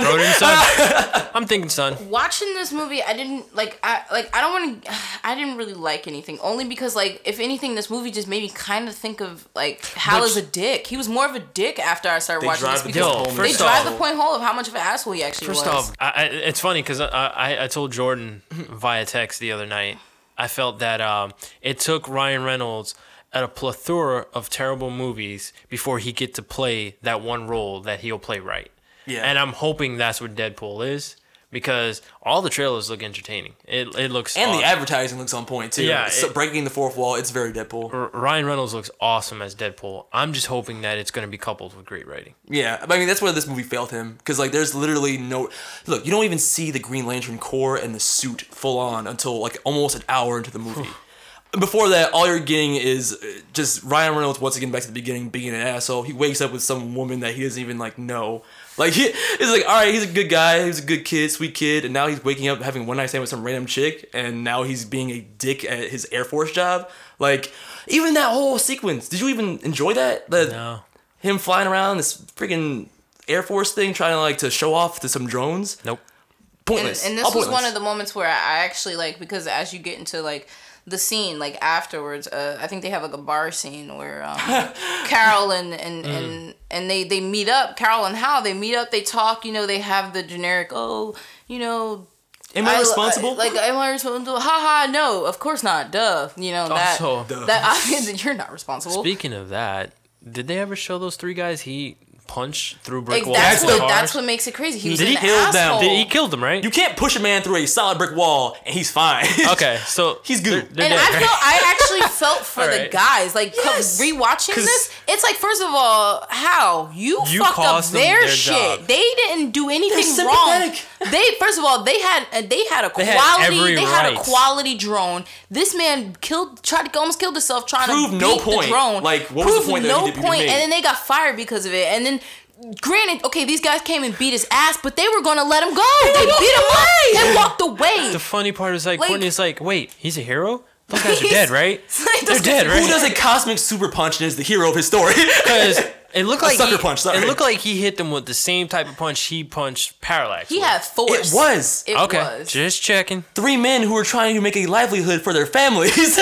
He killed them and then didn't talk about it. Nope. And it was all based on him just being an asshole. It wasn't like they just had it out for him. They literally said, "Yeah, man, you're an asshole, and you pretty much live off your dad's name." And they walked away. Completely justified. Yeah, but that was a moment where I was just like, "Are you the hero?" I said, "Are you the hero?" So confusing. The next thing you know, Bubble takes him. The ring absorbs his whole spherical, and then it goes back to the scene where I was discussing his abs, and they pretty much do the whole. That's when they go back to Oa, and they show the world that should have been Avatar level but wasn't. It looked so CG and fake. Exactly. That entire world was fake. Yeah. Yep. Even the logic. Keep in mind, Avatar was in 2009, guys. 2 years prior to this. Yeah. That's crazy. Different production companies. Yeah, I know, but when you're trying to call this the Star Wars or the DC Universe, you gotta and go like all you're out. Trying to build a franchise and, behind it. And guys, guess who helped produce this? Berlanti. And wrote the screenplay, my dude. Berlanti actually had a hand in this, and I didn't know this. You know what? We're just talking about all these plot holes and Flash, Arrow, and Legends of Tomorrow. Ooh, that explains it. It makes more sense. Maybe but it's like, sense. But see, it's like, don't get me wrong. We love these shows. And Berlanti, we love Berlanti. I love you, Berlanti. I think you're awesome. He made TV great. But it makes a lot of sense why it couldn't translate necessarily the movies. Like, it makes a lot of sense. I think Netflix made TV great. Oh, shit. For Netflix DC. Made everything so correct. Be more specific. Disclaimer. DC. Thank you. Thank you, because I was about to rip all in the ass. Like, I saw him gearing up, he's revving his chainsaw. Like, wait, DC. Don't chop me up yet. Okay. Yeah, but it's just a lot of stuff that just didn't make sense. They left off after, and then another thing, it's the whole training session that they had. We actually had Michael Clark Duncan.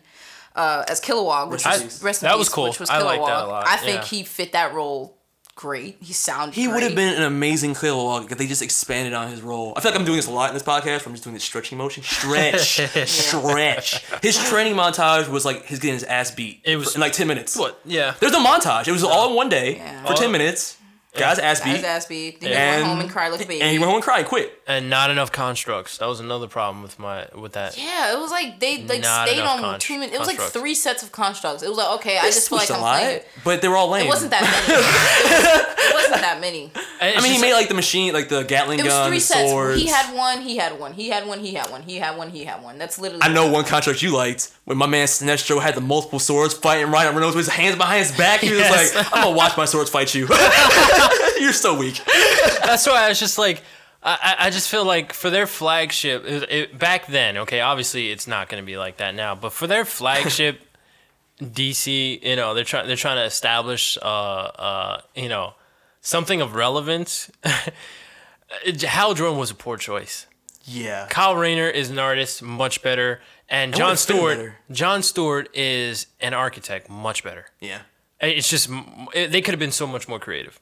But that's why I think they're being smart, and if the new movie title is any indication, they are going with the Green Lantern Corps concept. Yeah. So you're going to be like, why focus on the one white guy that, like, every story introduces himself into some other society and becomes better at that whole society at their own thing? I'm like the complete noob. I can defeat your devil, but no one else can.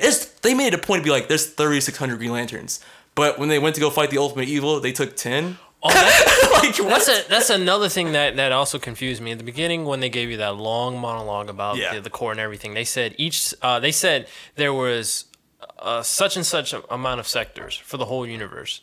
Yeah, and they said one lantern to each sector. Did they not? Mm-hmm. Okay, so my question was, unless I heard something wrong. So that means there's 3,600 sectors for the whole universe. That means there's only 3,600 lanterns, right? Yes. Okay. Unless I heard misinterpreted or heard wrong, why did Sinestro say this is 3,600 for this one sector alone? Is that what he said? That's what I heard. Or 3,600, like all in that. First of all, I could believe it if he meant 3,600 on Oa, because all I ever saw the Green Lanterns do in this movie was stand on Oa. They were doing no work. They were real good, just all standing around, like shooting beams into the sky. But that's why, like, once again, the bad writing. Like, you never once saw the Green Lantern doing the thing they're supposed to be doing, be space police. All you see them do is stand around and bitch about, like, a big space fall coming. Battle roaring and shooting green beams into the sky. They were real good at that. It felt like Spawn when all those, like, Spawns were in hell and they just all standing around. It's like, oh, God, okay, cool. I wouldn't be surprised but also, that just doesn't make sense. Also, interesting tidbit for those who didn't follow. This is how you know that the Green Lanterns aren't doing their job. Tamaray was responsible for Clark's district. He let Krypton blow up. Word. So that shows that nobody's doing their job. They're real bad at their jobs. Damn. He let Krypton blow up. Oh my God, I wish there was continuity. So, like, Superman could be like, yo, what happened to Krypton? He was like, yo, I was on Oa the whole time, bro. My bad. Real good at standing around, bro. I was still training. I ain't have my license. Training, a.k.a. he's getting beat up by Kilowog. literally Meg at the end of the movie Kill Wally was like, can I train him or can I train him? Like, you didn't do anything. You didn't do shit. But that's another thing, like, back to the numbers, that it just didn't seem like enough lanterns for me. For the whole universe. For the whole universe. Like, you know, science is saying how expansive the universe is. One guy for each sector. I'm pretty sure that sector has galaxies in it. Bro, there's no way that man can get to every planet. And, you know, I did like how they touched upon intergalactic travel. He opened up some kind of portal for the ring and shit. I was like so, a wormhole kind of thing. Because I was like, how the hell is he getting from place to place and all this other shit? Nah, not enough guys. No, not at all. And especially if they're all on Oa doing absolutely nothing. I mean, just collecting a paycheck. Collecting a paycheck. We get paid in green.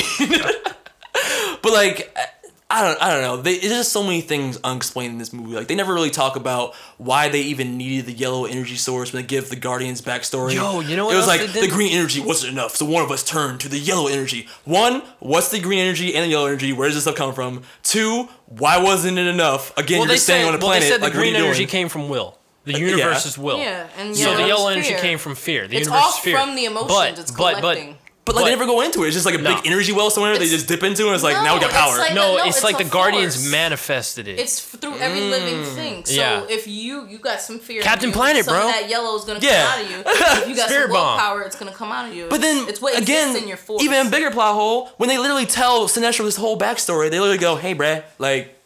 By one Guardian turned evil by turning to this yellow force for whatever reason. No. He's like, we should make a weapon with that power. Did you not hear my story? I don't understand why you did. It makes you evil. Here's a bigger plot hole. Okay, Abensor was supposed to be their finest lantern, all right? Yeah, whatever that means. Whatever that means. He trapped Parallax on this desolate planet in this solid-ass chamber. So Parallax absorbed the fear of 3 aliens. You mean to tell me that was enough power to break himself loose? How come he wasn't watching the fucking place in the first place? What are you doing, bro? You had one job. You had one job at Mansoor. Yeah. And then as soon as he gets free, like, they keep making this big deal about Abensur being, like, the only person that can, like, take him down. But, like, he died instantly. No. Immediately. From scratch. Weird plot hole, another real plot hole is when they were, like, examining Aventur's body. They're like, oh, his skin is very thin. And it's like, I like that. Dude, you got some thin-ass skin. So, like, that's why they explained it was only natural and you died easy. It's not even that, too. It's like his skin was thin as shit. Like, what do you mean? But it's not even that. It's that it's made of... the suits are made of energy. It's supposed to be your armor. You're supposed to be able to survive extreme heat, extreme cold, so if the vacuum of space. He did get a bump, like an actual bruise, and something penetrated the armor... Why is your skin so thin? And that's another. You got hit by the fog, man. That's why it's real sharp. And that's another thing that didn't make no sense to me in terms of I can't the word just I lost the word, but Hal Jordan's flying through space. He collides with a boulder, and his whole first off, he's flying through the vacuum of space. Okay, his suit gets torn. How? Yeah. How's still alive? Yeah. What's going on here? And Abensor, it seemed like he really didn't even do much but crash. So it was just first off, and on top of that, Parallax shot a small little yellow bullet at him, and he got this big ass gaping hole. So it penetrated through all that bullshit. Real bad. Look, once again, the big fog monster's power fluctuates. Then on top of that, they're supposed to have this green aura that protects them from everything. So I don't get it. No, it made no sense. It didn't do shit. How did those 10 Green Lanterns get instantly killed by Parallax? But right at the end of the movie, Ryan Reynolds was Warriors. Yeah, Finest Warriors. They just like flew in to suck and die. They didn't do anything. Yeah, that's your hero Berlanti right there. Just stand around, be afraid, and get your soul sucked out. And meanwhile, that's your hero Berlanti at his work right there. Another interesting thing about the whole storyline was the Hector Hammond storyline in the movie. He one thing that he had, it was kind of sad because he generally was a good guy. Generally had low self-esteem. He had daddy issues. Even though weirdly his dad still was like, he was not gonna get you well. His dad wasn't that bad. Like his dad, when you really thought about it, was just, it seemed like he was just a guy that just didn't want to get shot by his kid. Like he's just like I don't know what's up with you, dude, and I don't want anything crazy happening, but we're gonna get you better. I don't know what's up with you. I don't know what happened with your mom when she had you. She dropped you, but you know we're gonna get you better. He dropped you. My whole thing was like, did you feel for like? How did you feel about Hector Hammond as really the villain of this movie. Like, Sinestro wasn't the villain at all. He wasn't even characterized as evil. I just felt like it was just bad. Parallax was just like flying around space. At a bad time. I felt like the grounded here, the grounded villain, so to speak. Yeah. He had no real motive. None. He didn't seem like a bad guy at all. On top of that, his jealousy wasn't even that intense. It wasn't fleshed out at all. You were referring to the only scene he seemed jealous as a kid. Yeah. But even in that scene, Ryan Reynolds as a little boy was just like, "Hey, you have any Hot Wheels to trade?" He wasn't like, there was no like scene where they were like, "Oh my god, I hate this guy. I'm so jealous of this guy." Even as adults at that party scene, like, you know, when he does the Hot Wheels track bullshit. Well, see, Ryan Reynolds talks to him and he's like, "Hey, what's up, man?" Nothing. Well, see, this is what I pegged as like the reason why he had true evil was inside of him. The whole thing was, if you ever noticed, everyone had hints of something in them that you never really knew what was more of what until, you know, a situation happened. Sinestro, he was really kind of a good guy. You know, although genuinely, like, for the majority, he was a good guy. But when shit got down to it, he was always doing some low key evil shit. And in the comics or the movie? In the movie. Like, it's Sinestro? Like he always... Yeah, it's like he was like... No, Sinestro just questioned. He just questioned the Guardians. Don't get me wrong. Exactly, well, see, it made sense. Well, see, that's what I'm saying. But his emotion... The Guardians were just douchebags. But his emotion, he would cross the line sometimes out of anger. He would get angry. He... Like, when he did the whole Hal... Like, when he was like mini-training Hal, like, he kind of got a little upset. First off, no, he was mad that his friend died. Yeah, he was mad that his friend died, but I get he's an asshole, but, look, you know, kind of... In these moments... He had anger. You could see the moment where he didn't choose will. You could see where he necessarily chose the latter. He was even willing to use power that he knew was bad. It's justified to overcome it. And it's justified because it is. The Guardians are being assholes. Yeah. They told none of the Corps about Parallax. They told none of the Corps about fear. But see, they're sending them out to find Parallax, and they're dying and still not talking about it. And that's one major thing about the Guardians that, you know, even in comics, they always have like controversial. Yeah, they always have these controversial issues with the Guardians. You know what? They don't really trust them all. He was justified to me. He was justified. Being on real shit, I'd probably be Sinestro in that universe. It's true. Because they're some assholes. He didn't do one thing evil or suspicious. He was literally just questioning his superiors, like, you didn't tell us about the most evil thing ever, and that it's free, and how to beat it, and how we can actually might fight it. Like, what kind of sense does that make? So I think this movie just is really bad at characterizing its villains, honestly. Berlanti. Damn it! It's honestly, the more we talk about it, it's making things make a lot more sense. Yeah. Mm-hmm.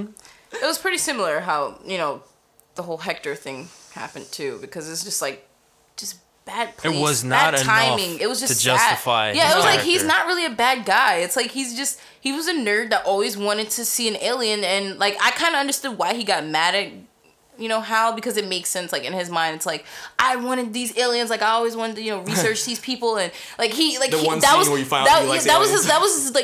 his life's like objective was to like actually study and find, and he felt like he was preparing his life for that, and then for it to be taken, and then somebody else gets it with no responsibility, clearly doesn't know what the fuck they're doing, and just doesn't kind of care. It kind of made him mad, but then I don't think that was him being mad at that. I think that was literally just the Parallax influence, because before that, when he wasn't completely influenced by Parallax. They played on that. He still played on his human emotion. But like it wasn't justified for like the audience, because like even before that, it didn't justify the audience. But I still felt for him. It was what I'm saying. What I'm saying about saying that is that it kind of sucked, because like he was kind of good. I think Asia's too kind, because I didn't feel for none of the characters. Really? Like I did feel sympathetic for Hector Hammond, only because it's like he's not even a bad guy, but like I'm supposed to feel like he's my villain? Like, not at all. No, that's what I'm saying. Yeah. Like, I didn't feel for any of the characters because they were so undercooked. Yeah. Every single person that's supposed to be evil, like, just is characterized bad.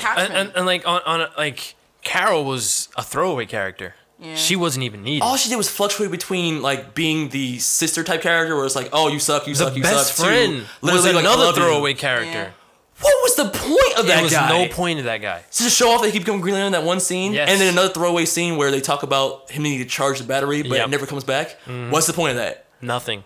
Just a lot of disconnected scenes. Were there rewrites to this? Does anybody know if there were any rewrites like multiple times? Like it just feels like. I don't know, man. I think that was back in the day. Actually, you can blame Jeff Johns too, because they had no real vision of what they were doing. No, but again, like. You need to watch the first fight movie because they do it better. How much better would this movie have been if Sinestro and him kind of like worked together to find out what was Parallax's deal? And then Sinestro became the villain at the end, not Parallax. Yeah, and what's so sad about... And it's funny because I probably like DC more than you guys. Yeah. But what's so sad about that is the fact that they own the rights to all their characters and they can't get it right in one studio. Meanwhile, Marvel's like, man, I don't got this, but shit, I'm going to cook the hell out of this bad boy. You make it and work. Make it work. Yeah. And I'm just like, yo. What we got? A talking tree? Fuck it. Make the next fucking Star Wars. What? Yo, and Groot, do it. And Groot was freaking awesome. And fuck it. Meanwhile, Superman Returns, it's like, we got Superman, make him carry a big rock. He's like, come on, son. He's Superman. And then they go too far in the sequel and have him punch everything. But like Groot united a whole nation with one word. Yo, yeah. Like, three. We are Groot. Four. I am Groot. But it's like, dude. I don't, man, shit. Come on. Hey, man, at the end of the day, I keep saying, yo, let me have my Superman. If I could, like, detach Superman from DC, sometimes I would. Detach her from... I mean, I don't know, man. Oh, God. Who's in charge in Marvel? They should have hired that guy. It's Kevin Feige. Yeah, Kevin Feige, right? Or Kevin Feige. How do you pronounce it? I don't know. Kevin Feige. I pronounce Feige. They just need a creative director who oversees everything and gets all the characters. That's Jeff Johns. But that's title. They, like after Flashpoint, that's what they gave. They like after Flashpoint, the comic. Isn't that the title they gave him? They gave him responsibility for the cinematic universe. Did they not? They did. I mean, I don't know. I know, look, I'm not going to speak out of turn, but I know that Berlanti and Andrew Kreisberg are like the main writers and producers of everything DC TV. That's why they're all kind of like unified, and that's why all kind of similar. Everything has like so they also responsible for CBS's Supergirl? Yes, they actually are. That's why the crossover is happening. Ooh. You say, and if you watch Supergirl, they do the same thing. They have like the I am Supergirl, I am Legends. That explains a lot. Yeah. I mean, okay. I just want to throw out another thing I kind of liked from the movie. There's few and far between. You liked something from the movie? There were a few little small things. One joke I laughed at was when he tries to pull the Batman, Arrow, Flash, everything they do, where he goes to Carol in the mask after that party scene. Oh, and he's like, I'm the Green Lantern. And she's like, how? I can clearly see that we had sex. I'm not going to not know you from your cheekbones. Like, just because your cheekbones are hidden doesn't mean I don't know who you are, bro. I was like, all right, that was funny. Evening, ma'am. Didn't get a chance to say goodbye. Are you okay?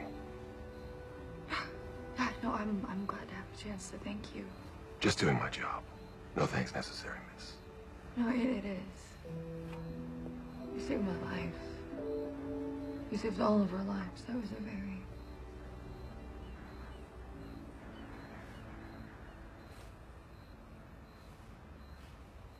Hal? Miss? Hal? Oh my god, Hal! How did you know it was me? What do you mean? I've known you my whole life. I've seen you naked. You don't think I would recognize you because I can't see your cheekbones? What is this? Why is your skin green? Why are you glowing? What the hell is with that mask? Came with the outfit. But other than that, I kind of like the idea of the alien designs, but not how they executed it. Like, if they wanted to make it more, like, alien, like how they kind of, like, took aesthetic liberties with Superman and Man of Steel, I'm okay with that, but you gotta do it right. And Green Lantern, it did not look right. It just all looked fake. Poor execution. Yeah. Cool idea, poor execution. Like how each Green Lantern, their costume's texture was different depending on what their race was. Yeah. That was kind of cool. Yeah. Okay. Cool idea, just didn't look good because CG. Didn't translate well. Yeah.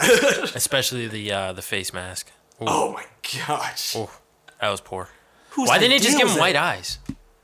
Me and Ace were talking about that. We think it's because like it's not. That. It's not expressive All they had to do was go for the dark mask with the green eyes. They didn't have to make the green eyes that heavy. They could have just did it enough. Well, I mean, see the pupil. I don't see. They're why going for white. I think that's why it was like a pale blue. It could have been green. Because all right. Well, I can't say style. I can't say it's worked yet because I haven't seen it. But I'm gonna be seeing it before you guys. Deadpool. They're doing the white eyes. Yeah. And it seems to translate well in the trailer. You know what's funny? The only reason I would say that they did the white eyes and Green Lantern, or didn't do it, was because it wouldn't be expressive. But for Deadpool, they did white eyes, and it is going to be expressive because it's animated. But so were Green Lantern's eyes. Why not do the same thing? Yeah, I don't know. It doesn't make sense. I don't know, buddy. I don't know what to tell you. DC need to get their shit together. I mean, all right, so we got... Multiverse! Fucking bullshit-ass excuse not to link things. Yeah, well... But at the same time, you know what? I don't think I want to see Stephen Amell on the big screen anyway as Green Arrow, so never mind. No, you don't want to see him on the big screen as Stephen Amell. That's the problem. Yeah, there you go. Yeah, so then we pretty much just wrap up, you know, Green Lantern. Can we talk about Amanda Waller, though, before we finish up? Like, how she was literally like a throwaway character in this, too. She didn't die, though. She didn't die? She died. No, I thought she died, too. Yeah. But that's probably because we fell asleep. Yeah, we fell asleep just as it happened. Yeah. She actually was a really good looking Waller. Or maybe she probably drowned. She was a really great looking Waller. He tried to save her, she still died. Angela Bassett? Yeah. She did look like Waller. She's a quality actor, for sure. She was quality. And wasted. Yeah, like so many other people in this show. Oh, man. Yeah. Bad movie. Not as bad as Fantastic Four, though. That is true. I will give you that. But I don't know, man. I can't wait. Mind you, I'm seeing a trend. All the terrible movies I've ever seen in my life was with Jordan. No way. Every single bad one's been with me. 90% of them, yeah. Can't fight it. I don't know. I'm really thinking. I'm like, yeah, we have seen a couple of bad ones. Couple, a lot of them. And a lot of them I do suggest. just wanted to throw that out there. Look, no one's saying I'm not the SpongeBob of the podcast. I am the one with the optimism and the hope that does get dashed many a time. Too much. Billy Batson up in this bitch. But that does help me discover some cool things. And I don't know. I like these things. You discovered more cool than bad? Yeah, I've discovered a lot of cool things. But again... I say I love a lot of things, so yeah. With your logic, I don't, and I'm no. I was gonna let you ride. I was gonna be like, hurt through me, but then I was like, nah. I ain't cool. Oh, so you're just gonna say like, I like all things through you. Yeah. Anything cool that comes through me. So. That's what she likes to believe. Yeah. So I'll be seeing Deadpool ahead of you guys for the premiere, so I will let you know. Do you think you will appreciate Deadpool all the more after seeing this movie? Because I mean, we didn't talk about the climax, but there's not much to talk about. He cosmic punches him in the face. Well, going back to the original, as much as I bash Ryan Reynolds and as much as I bash Stephen Amell, that's purely for acting ability. I think they're great. Both, you know, I think they're awesome guys. And I really do believe that. You know, Ryan Reynolds is Deadpool. I think. Okay. I think this is it. I think this is the role. It's like no, I think he had to go through a plethora of shitty roles before he found the one for him, which is oddly enough, he's playing himself. Yeah, he waited 10 years for this damn role. Right? I didn't even say that. Like, give him a suit. So, but I mean, IGN actually rated the movie already. Yes, 7.4. Wait, IGN did? I've seen all 100s of Rotten Tomatoes. No. 7.4. No, you saw 100 from you know fans like us, but no, there were actually some critic scores now. Some preview ones. Well, I didn't see. But I saw an average of 7. I usually go by IGN. Like that's my main thing. So if you're saying 7.4. 7.4. It's like, they said that the scale was too small. Really? Yep. That was the main. But isn't there like images in the trailer of like this like the city being destroyed? At points, no, it's just a tale of vengeance. So, like, the scale is small in that regard. Oh, okay. I mean, because like when you think about it, all the other movies, but granted, it's not Marvel, it's not Disney, it's Fox, right? Yeah. So I can understand why the scale is small. The only other thing that it could touch base with is going to be X-Men. Look, you can't get smaller scale than Fantastic Four, where literally the whole movie took place in 2 labs. Like, first we're going to start in this lab, and then for the finale, we're going to that lab.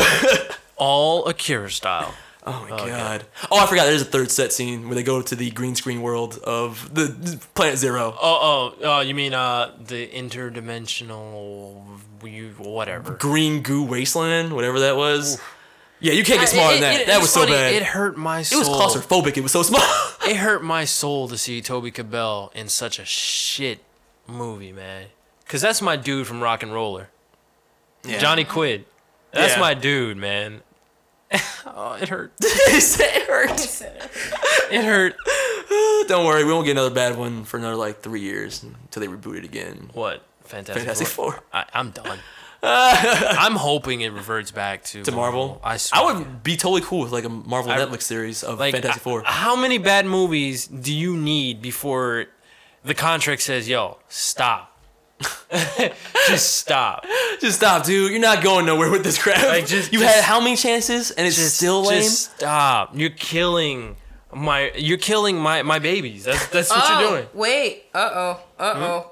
Don't lie to me. I think we might have a news alert, guys. What, breaking news? Yeah, I think they actually might have aired the Civil War trailer. I don't know. Oh, it is 7:18. Yeah, we should wrap up for the Super Bowl. I'm already missing the game. Yeah, I think they dull. I think they actually dropped Marvel Civil War trailer? They dropped Marvel Civil War trailers. So we'll be definitely reviewing these teaser trailers. Is it more expansive than what we've already seen? It's new. It's a lot of new images.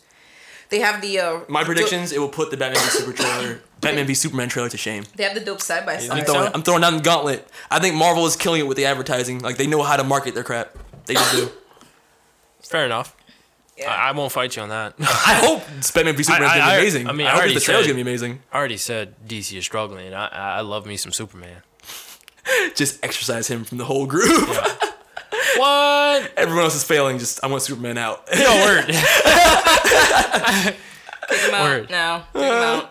All right. So next week we'll talk about the Super Bowl trailers. We'll get the next week's helping of DC TV. Whoa, wait. I mean, the biggest focus of next week's episode is going to be Deadpool. Oh, for sure. Because you completely did. Yo, we cannot do a whole episode of Green Lantern literally to make us feel better about Deadpool and not talk about Deadpool next week. That's going to happen. Okay. Just check. This is literally to like get that last bad taste of like the shitty Ryan Reynolds of the past out of our mouths, and now we're going to step into the new future of Deadpool. Remember R.I.P.D.? Whoa. Oh my god. I mean, MIB with ghosts. God awful. I'm just god awful. Fingers crossed. I'm gonna hope it's even IGN is wrong and it's better than the 7.4. I'll let you know. I disagree with IGN a lot before, so I could always see that. Oh yeah. Big, huge. Yeah. Those guys still play Destiny. He's like, that's right there. Discredited. Nah. And with that, this is Blur Vision. Jordan signing out. Asia. And Javon. Catch you guys next week. Next week, Deadpool!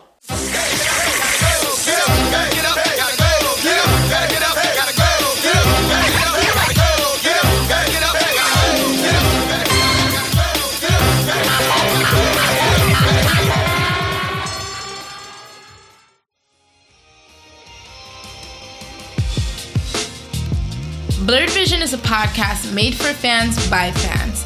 Find us on Instagram at Blurred Vision or at our website, theblurredvision.com. You can also like us on Facebook or Twitter as The Blurred Vision.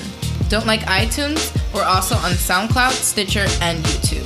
For any questions or inquiries, please contact us at theblurredvision@gmail.com.